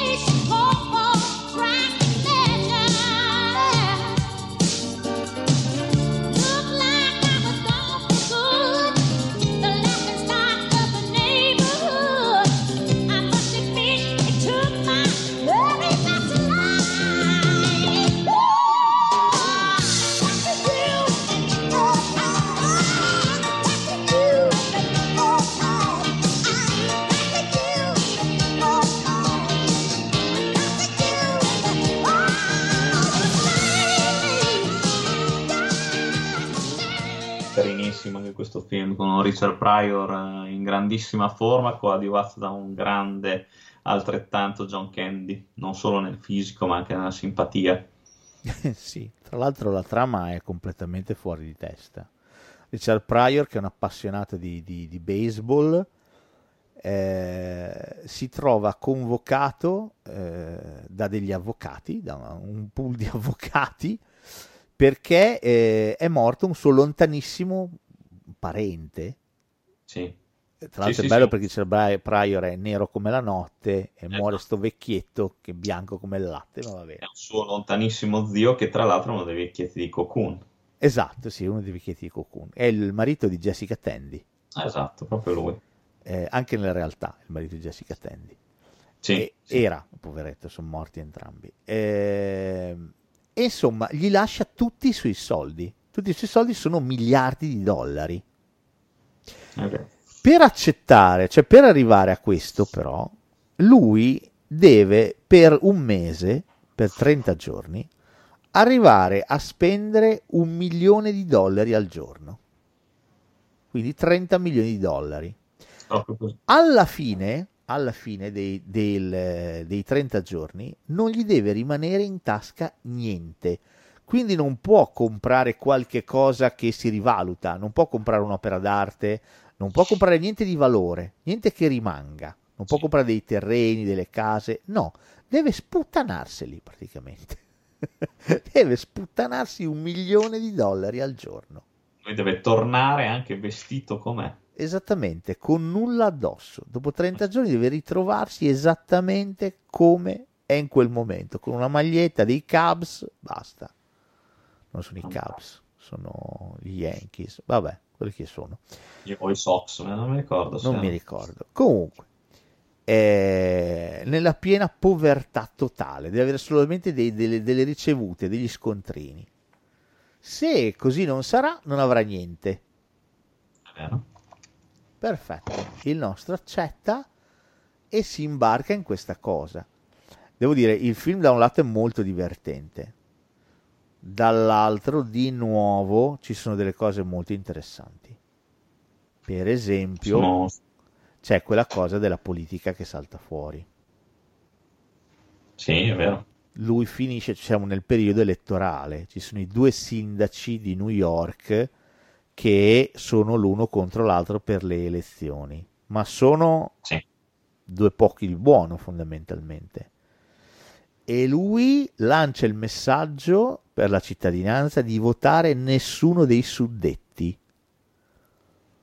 E Molto questa bello. cosa funzionerà perché la gente va a votare nessuno dei suddetti. Devo Ah, dire, vero. il film è interessante, è molto più interessante di, di come ce lo possiamo ricordare, nel senso che comunque, a parte che questo non è tanto citato, però insomma più o meno ce lo ricordiamo tutti come sì sì, il film dove c'è Richard Pryor che deve spendere dei soldi. C'è quell'aspetto, però non c'è solo quello. No, no, è vero, è vero. No, è molto, è molto più maturo anche questo, no? un umorismo molto intelligente. Poi è un Sì. film anche, eh, cioè il protagonista qua, secondo me, Richard Pryor è, è veramente piacevole da guardare, perché è, un, è molto, molto furbo. All'inizio si pensa che sia un povero coglione, invece dopo mm, c'è la scena, secondo me, del francobollo che è, una, è spettacolare. eh. Sì, sì, sì, sì, assolutamente. Ah, questo è un film molto carino, molto divertente. L'abbiamo già detto l'altra volta, perché no, ripetiamolo. Resta imperscrutabile perché lo abbia diretto Walter Hill. Cioè, non perché non lo diriga bene, eh, cioè perché dirige benissimo. Walter Hill eh, dirige splendidamente da, dal eh, filmino della comunione di chi volete voi fino a qualsiasi cosa però eh, non era proprio nelle sue corde, cioè faceva un altro tipo di cinema. Sì, sì, è vero. Lo abbiamo detto l'altra volta, alla fine il regista è un mestiere, quindi insomma ti propongono una roba, la fai. È strano, ecco. sicuramente ti spiazza, ma ti, ti- ti lascia anche soddisfatto. eh. Sì, sì, sì, assolutamente. Va bene, passiamo al prossimo film. Passiamo al prossimo film. 1988, Frank Oz dirige Due figli di puntini, puntini, puntini.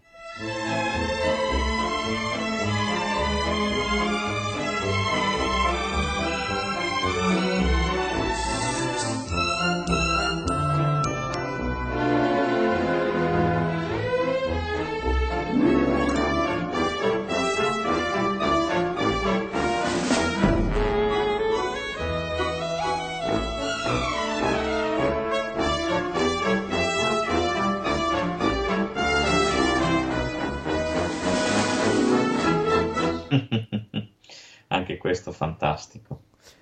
Di Sì, questa- questo film è molto bello. Due attori e... Questo è un film anche secondo me molto raffinato, molto di classe. Questo film non è per tutti. Poi adesso non è che mi voglio fare il viaggio, ma questo film secondo me ha una, ha una stile di commedia a dei livelli alti. E mai, e poi mai ti dico la verità, mi sarei aspettato di vedere Steve Martin così. Più Michael Caine, ma Steve Martin eh, è bravo, veramente bravo. Anzi, secondo me più bravo di Michael Caine. Perché secondo me Michael Caine ha la classe a cui eravamo abituati. Steve Martin, eh, qua secondo me si supera. Opinione mia, eh. Allora, sì, c'è da dire che allora è un piacere vedere Michael Caine così divertito e divertente. Perché cioè, mi basta citarti la scena del dottor Schaffhausen, che è qualche cosa, quella scena lì è, è impossibile, lo- cioè è meraviglioso. Cioè, immaginatevi allora, la trama. Allora, ci sono eh, Steve Martin è un truffatore. È americano, è un truffatore, si trova, diciamo, in vacanza a cacciare sulla Costa Azzurra, Esatto. sulla Côte d'Azur. E niente, truffa di qua, truffa di là. A un certo punto si fermerà in una cittadina che si chiama Beaumont-sur-Mer, mi sembra. Sì, mi sembra. Ok.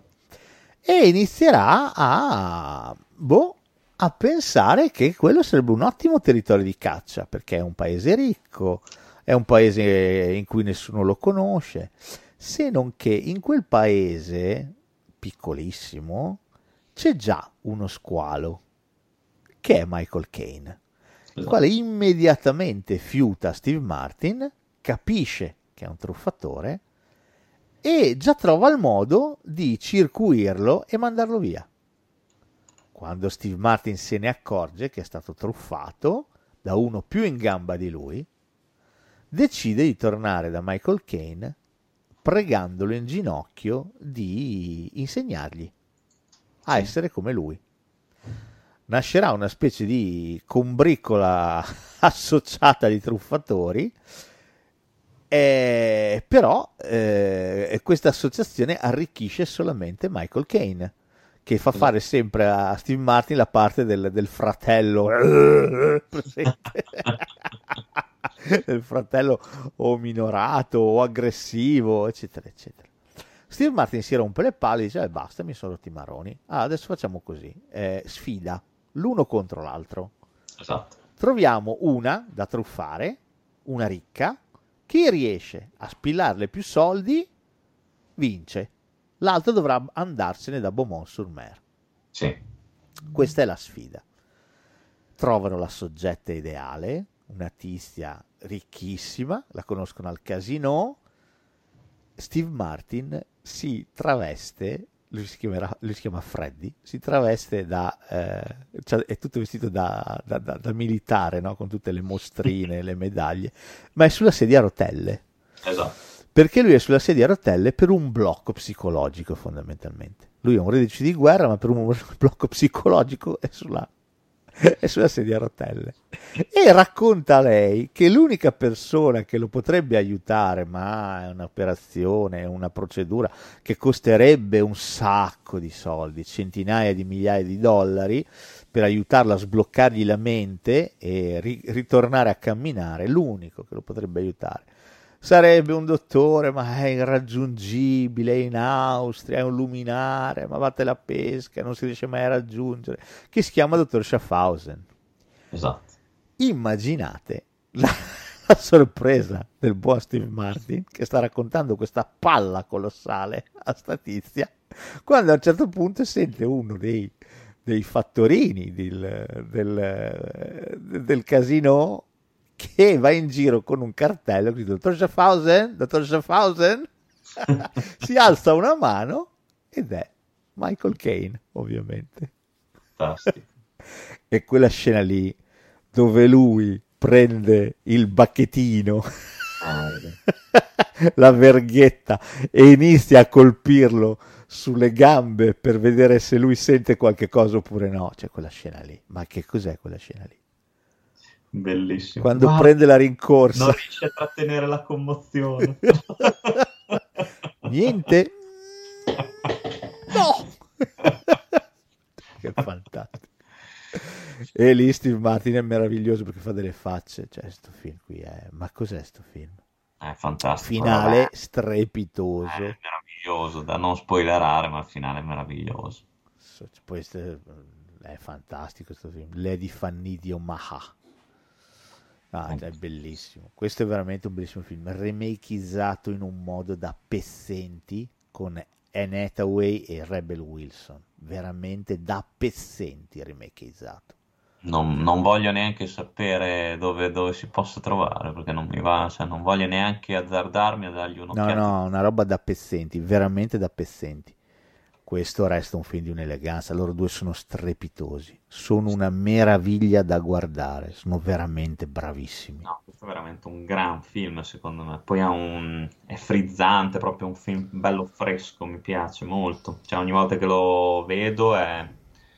mi, mi ci diverto sempre. Ah, veramente bello questo film Sì, qui. sì, sì. Ma Frank Oz, guarda che era, dico era perché non fa più niente, era un regista, ma bravo, eh.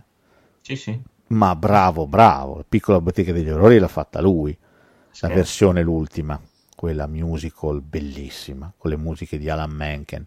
Stupendo. Ma ha fatto tutte le manie di Bob, che anche quello era molto carino. Non so se l'hai Sì. visto con Richard Dreyfuss Bill Murray, e Bill sì. Murray.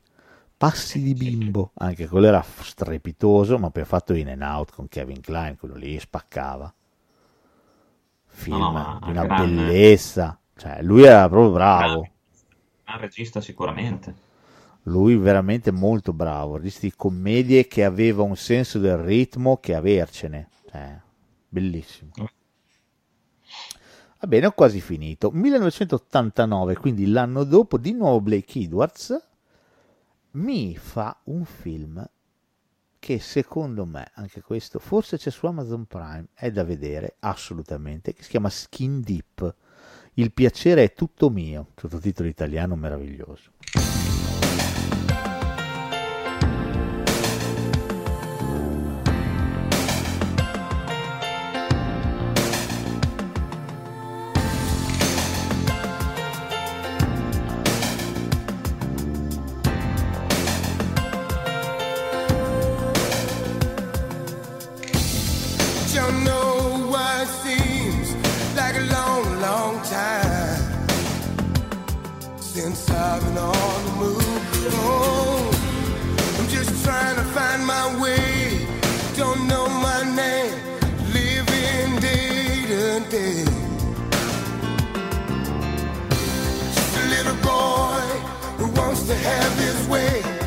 Just can't keep still, and I'm falling out of love. Falling out of love. Sometimes it feels like I'm running out of.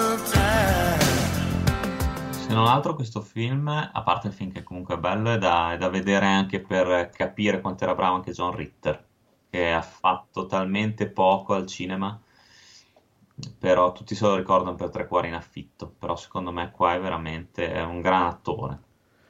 Sì, qui è un grandissimo attore, qui fa la parte di un artista, di uno scrittore alcolizzato Sì, che sta rovinando la vita sua e di tutti quanti fondamentalmente. Si è allontanato la moglie, allontanato, quindi insomma, sì. non lo so. Questo è un film per me di una bellezza, di No, una no, bellezza. È delicato anche questo, questo è un bellissimo film secondo me. Poi lui, lui, boh, no, cioè peccato veramente, diretto benissimo, vabbè, poi si parla di Blake Edwards, ma però secondo me questo, a parte che c'è anche Vincent Gardenia, che secondo me è sempre stato un grande, qua. Bello, bello, bello questo. Questo è un bel film anche perché eh, non è una commedia e basta. Questo è un film eh, piuttosto drammatico Eh, lui, ripeto, sta rinunciando a tutto quanto, eh, a tutto sta rinunciando e lo sta facendo eh, inizialmente inconsapevolmente, però c'è questa cosa splendida che lui va dallo psicologo, no? Ti ricordi? Sì, sì, sì, Gli racconta sì, sì. sempre la storia della, della rana e dello scorpione. Eh, lui crede che quella storia abbia un, eh, una valenza, lui dice io intanto non posso cambiare, non sono uno scorpione, io sono quello che sono. Eh, lo scorpione chiede alla rana di eh, aiutarlo ad attraversare il, eh, il fiume, la rana dice no, non sono matta, Se- quando sono a metà tu mi, mi- mi pungi. E lo scorpione Eh. dice ma no, di delle sciocchezze, cioè è impossibile, Eh, ucciderei anche me stesso, no? Allora la rana si convince dal passaggio dello scorpione a metà del guado, lo scorpione effettivamente punge la rana, la rana morendo dice ma perché l'hai fatto? Sei scemo, sei deficiente, adesso morirai anche tu. E lo scorpione le risponde beh sono uno scorpione, io pungo. Quindi non puoi andare al di là della tua natura, no? Quella è la tua natura, quello è. Nonostante ciò, lui riesce a, eh, a modificare se stesso, grazie allo psicologo che lo fa riflettere, lo fa riflettere sul suo, sul suo alcolismo, perché lui dice, dottore mi aiuti, no? Io sono qua, eh, sono qui con lei. Lui inizialmente è refrattario a questa cosa, poi dopo invece ci va sempre più spesso da sto dottore, e sto dottore è splendido perché gli dice, se un alcolista venisse da me e mi chiedesse di aiutarlo, come sta poi facendo lui, la prima cosa che gli direi è lei prima smetta di bere. Eh, Che è una frase che è una frase che sembra banalissima, invece c'è dentro tutto il film, c'è dentro la natura di questo personaggio interpretato splendidamente da John Ritter, splendidamente, no, che si sta devastando e si accorge di avere un problema. E già quando ti accorgi di avere un problema, per metà lo hai già risolto. Sì, sì, ma poi ci sono dei picchi secondo me, ci sono i dialoghi tra lui e Vincent Gardenia, ci sono... è una grandissima anche storia d'amore questo film, Sì. per me. Cioè c'è quel finale che secondo me da lacrime anche. È molto bello, questo è un bellissimo film, ha una bella colonna sonora, Blake Edwards dirige molto bene, uno degli ultimi film che ha fatto un po' un po', perché dopo finirà a fare robetta più dimenticabile, per esempio quel film eh, Nei panni di una bionda che è veramente abbastanza puzzolente. Questo invece secondo me ancora funziona veramente tanto. È divertentissimo perché ci sono due o tre scene, c'è la scena dei preservativi fluorescenti nel buio che fa, fa sbragare. Eh, devo dire, devo dire questo è un bellissimo film. Lui, hai fatto bene a citarlo subito, è veramente bravo. Qua è veramente, veramente bravo.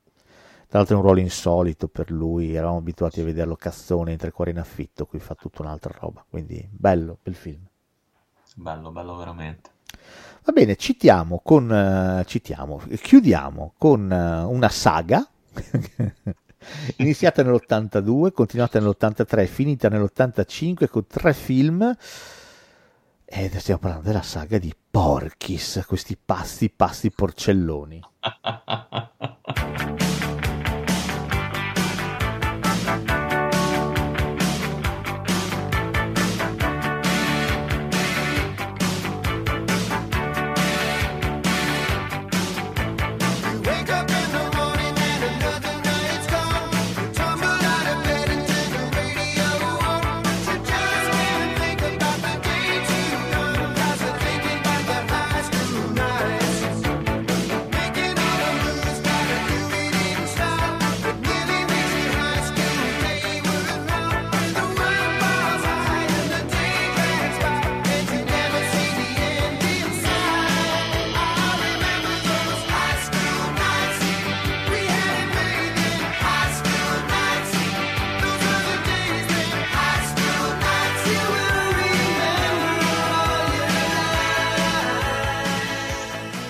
mamma mia.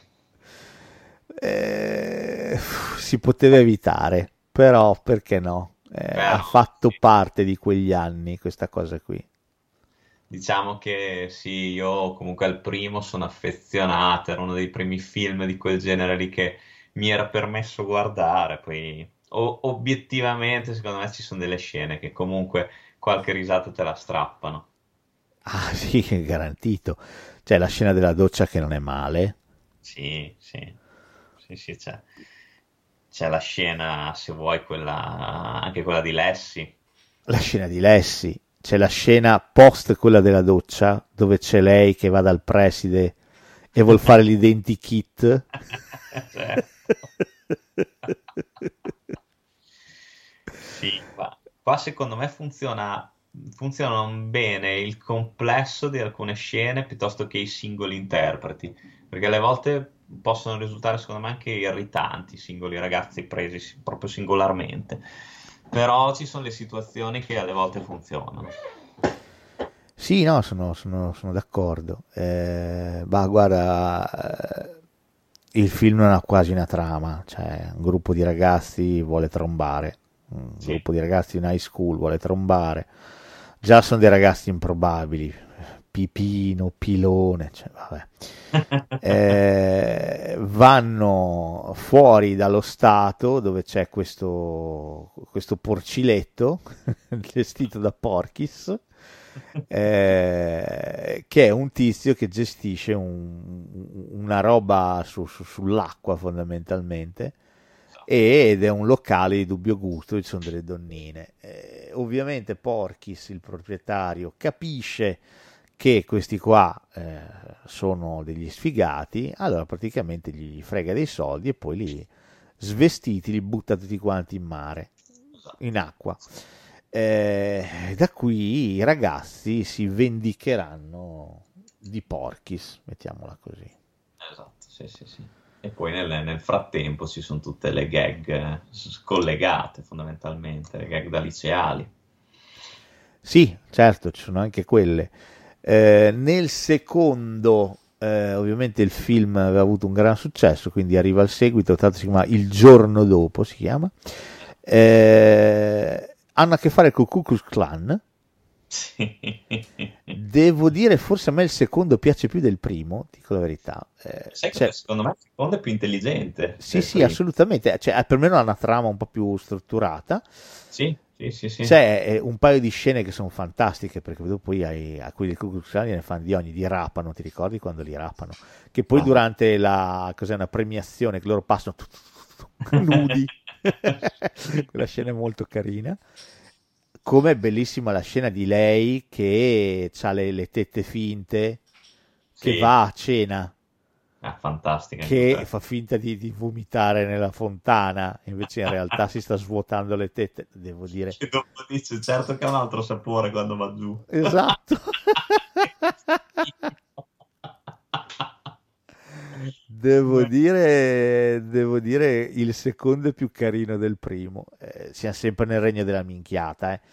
Però sai cos'è? Sono quei film goliardici, quei film che dopo ha provato a rifare, eh, dopo l'hanno fatto tutti, perché Meatballs arriva da qua Sì, la rivisita dei nerd arriva sempre da qua. Ma lo stesso Porkis arrivava comunque dal 79 da Animal House, che è stato il Sì. primissimo film di questo tipo. Eh, gli altri scimmiottano un pochino la formula di Landis con risultati molto altalenanti, non arrivando mai all'epicità di Animal House. Però, insomma, dopo questo è effettivamente diventato canonico, tutti quanti facevano solo quella roba. Ehm, poi semplicemente siamo arrivati dopo un buco narrativo di alcuni anni, negli anni 90 è arrivato quella semimonnezza di American Pie. sì, sì, alla fine, mm, alla fine è stato più che la morte del genere, fondamentalmente. Ma sì, anche perché ormai era abbastanza stanca la situazione, cioè era un tema talmente abusato, cioè che Anche veramente... già, se vuoi anche lo stesso, già lo stesso Porky Stress si vedeva che stava perdendo. E infatti siamo già nell'85, siamo a metà degli anni 80, ormai siamo, sei oltre fuori, tempo massimo. Tra l'altro Porkis 3 è la rivincita, Ci sono- c'è Porkis che vuole vendicarsi, cioè veramente lì c'è il battello galleggiante, cioè non, non stiamo parlando veramente di, di niente, cioè un... non aveva nemmeno senso farlo il terzo film, però insomma l'hanno fatto. No, no, ripeto, eh, è in questa lista per citare una- un tipo di deriva goliardica che a un certo punto aveva preso il cinema statunitense, che ne facevano in continuazione, perché poi dopo ho, ho citato diciamo i più famosi, Nerd, compagnia cantando, ma sì, ce n'è tutta una pletora, farebbe piacere al guapo l'uso di questo termine. Eh, ce n'è una pletora di meno famosi, ma ce n'è che ce n'è che ce n'è. La trama è sempre quella: giovani ragazzotti che vorrebbero trombare. Basta. Sì, sì. No, è, è strano, è strano, cioè fa, fa- fa- fa strano veramente come il film sia stato diretto il primo da Bob Clark, non mi ricordo se anche il secondo, Non mi ricordo. Il primo, Era- sicuramente. era quello lo stesso de- di Black Christmas Sì. e la porta dietro la porta. Eh, certo, sì, sì, lui. Quindi, Torniamo sempre al solito discorso: il regista è un mestiere. vero. tu fai quello che ti dicono di fare. Il primo film comunque è gestito comunque con mestiere, cioè non eh, è un film che si vede volentieri, cioè ha delle, del- delle battute un pochino triviali, ecco, è un po' più teso verso il triviale rispetto a altri tipi di commedie un po' più eleganti, però devo dire, se volete farvi due risate basse di pancia, questo ci può stare. Che tra l'altro Bob Clark fece anche, non so se sei d'accordo, un film che secondo me è carinissimo, che ancora non se lo caga più nessuno, che è stato Turk 182. Bello Turk 182 con chi era? Timothy Hutton, chi era? Timothy Hutton e Kim Timothy. Hutton. Sì, sì, sì. Sì, bello, c'era quel finale epico, bello. Però Epico. anche quello completamente sparito. Ah beh sì, eh, certo. No vabbè dai, Porky's, soprattutto per la scena della cosa, della Van Brucken si chiama, c'è un nome strano. Da Val Bricker. Van Bricken, cioè, cioè, fantastica. È belli- lei è, un- è il personaggio più bello del film. Sì, sì. In Con anche preside però. Sì. eh. Va bene, siamo arrivati in fondo, caro Carfa. Beh, dai, è stato una- un bel viaggio in quella commedia un po' dimenticata, però secondo me non priva di un certo mordente. Bella, bella intelligente, colta. Una commedia colta, ecco. Sì, perché no? L'intento era regalarvi qualche titolo un po' desueto da andare a riscoprire. Se ne avete voglia ovviamente, eh, l'intento è sempre quello, cercare di regalarvi qualche titolo magari più sconosciuto, più dimenticato e se avete voglia di recuperarlo, ecco, un po' l'idea è sempre quella. Aggiungerei non soltanto qualche titolo e qualche storia, ma anche, l'abbiamo già detto, anche qualche attore in una veste diversa, sicuramente molto più matura rispetto a quella a cui ci si è abituati fondamentalmente. È vero, è verissimo, è verissimo. Sono, sono d'accordo. Va bene. Oh, allora, attendete con ansia eh, la dichiarazione dell'Utello Day, lo, lo delibereremo a breve e Yes. soprattutto la prossima settimana è quella di Halloween. Quindi, come detto, a parte i soliti pregiudizi, vi arriverà una bella puntata sui film horror ad episodi. Così, Ah, da recuperare la notte delle streghe, così insomma Sì, sì, sì, mi sto sfregando proprio le mani, deve vi essere. pacificate, siete felici, potete provare qualche brividino lungo la schiena che non fa mai male. Eh, Detto sì. questo, grazie a chi ci scrive, grazie a chi ci dona, grazie a chi ci viene a trovare, Sì. grazie a chi ci vorrà venire a trovare, chi ci vorrà venire a conoscere, grazie a chi parteciperà all'Utello Day. Detto questo, oh, poi vediamo se l'Utello Day funziona, lo facciamo anche live. eh. Cioè, adesso questa Ma- è la prima prova, la facciamo online per vedere, giusto per non trovarci io te il barista. Ma, Ma poi se, se funziona la facciamo live. Ci sto, ci sto. Mi farebbe veramente molto, molto piacere. È che sì, siete talmente sparsi in Italia che mi, mi risulta difficile pensare che veniate qua, però oh, se, se- se vi va la facciamo live. Le intenzioni ci sono tutte. Va bene, alla prossima, buon cinema, buon degenerando, buon Bordeaux, buone baguette e tanto tanto bel biberon, Certo. Alla prossima. sempre e comunque. Au revoir. Le stelle stanno in cielo. I sogni non lo so. So solo che sono che si avverano. Io so che sei una donna onesta, non lo so. Soprattutto con se stessa. Con se stessa, forse no. Lascia stare che qualche anno in più è normale che sei convinta tu. Io sto uguale, adesso penso che chissà quante volte hai riso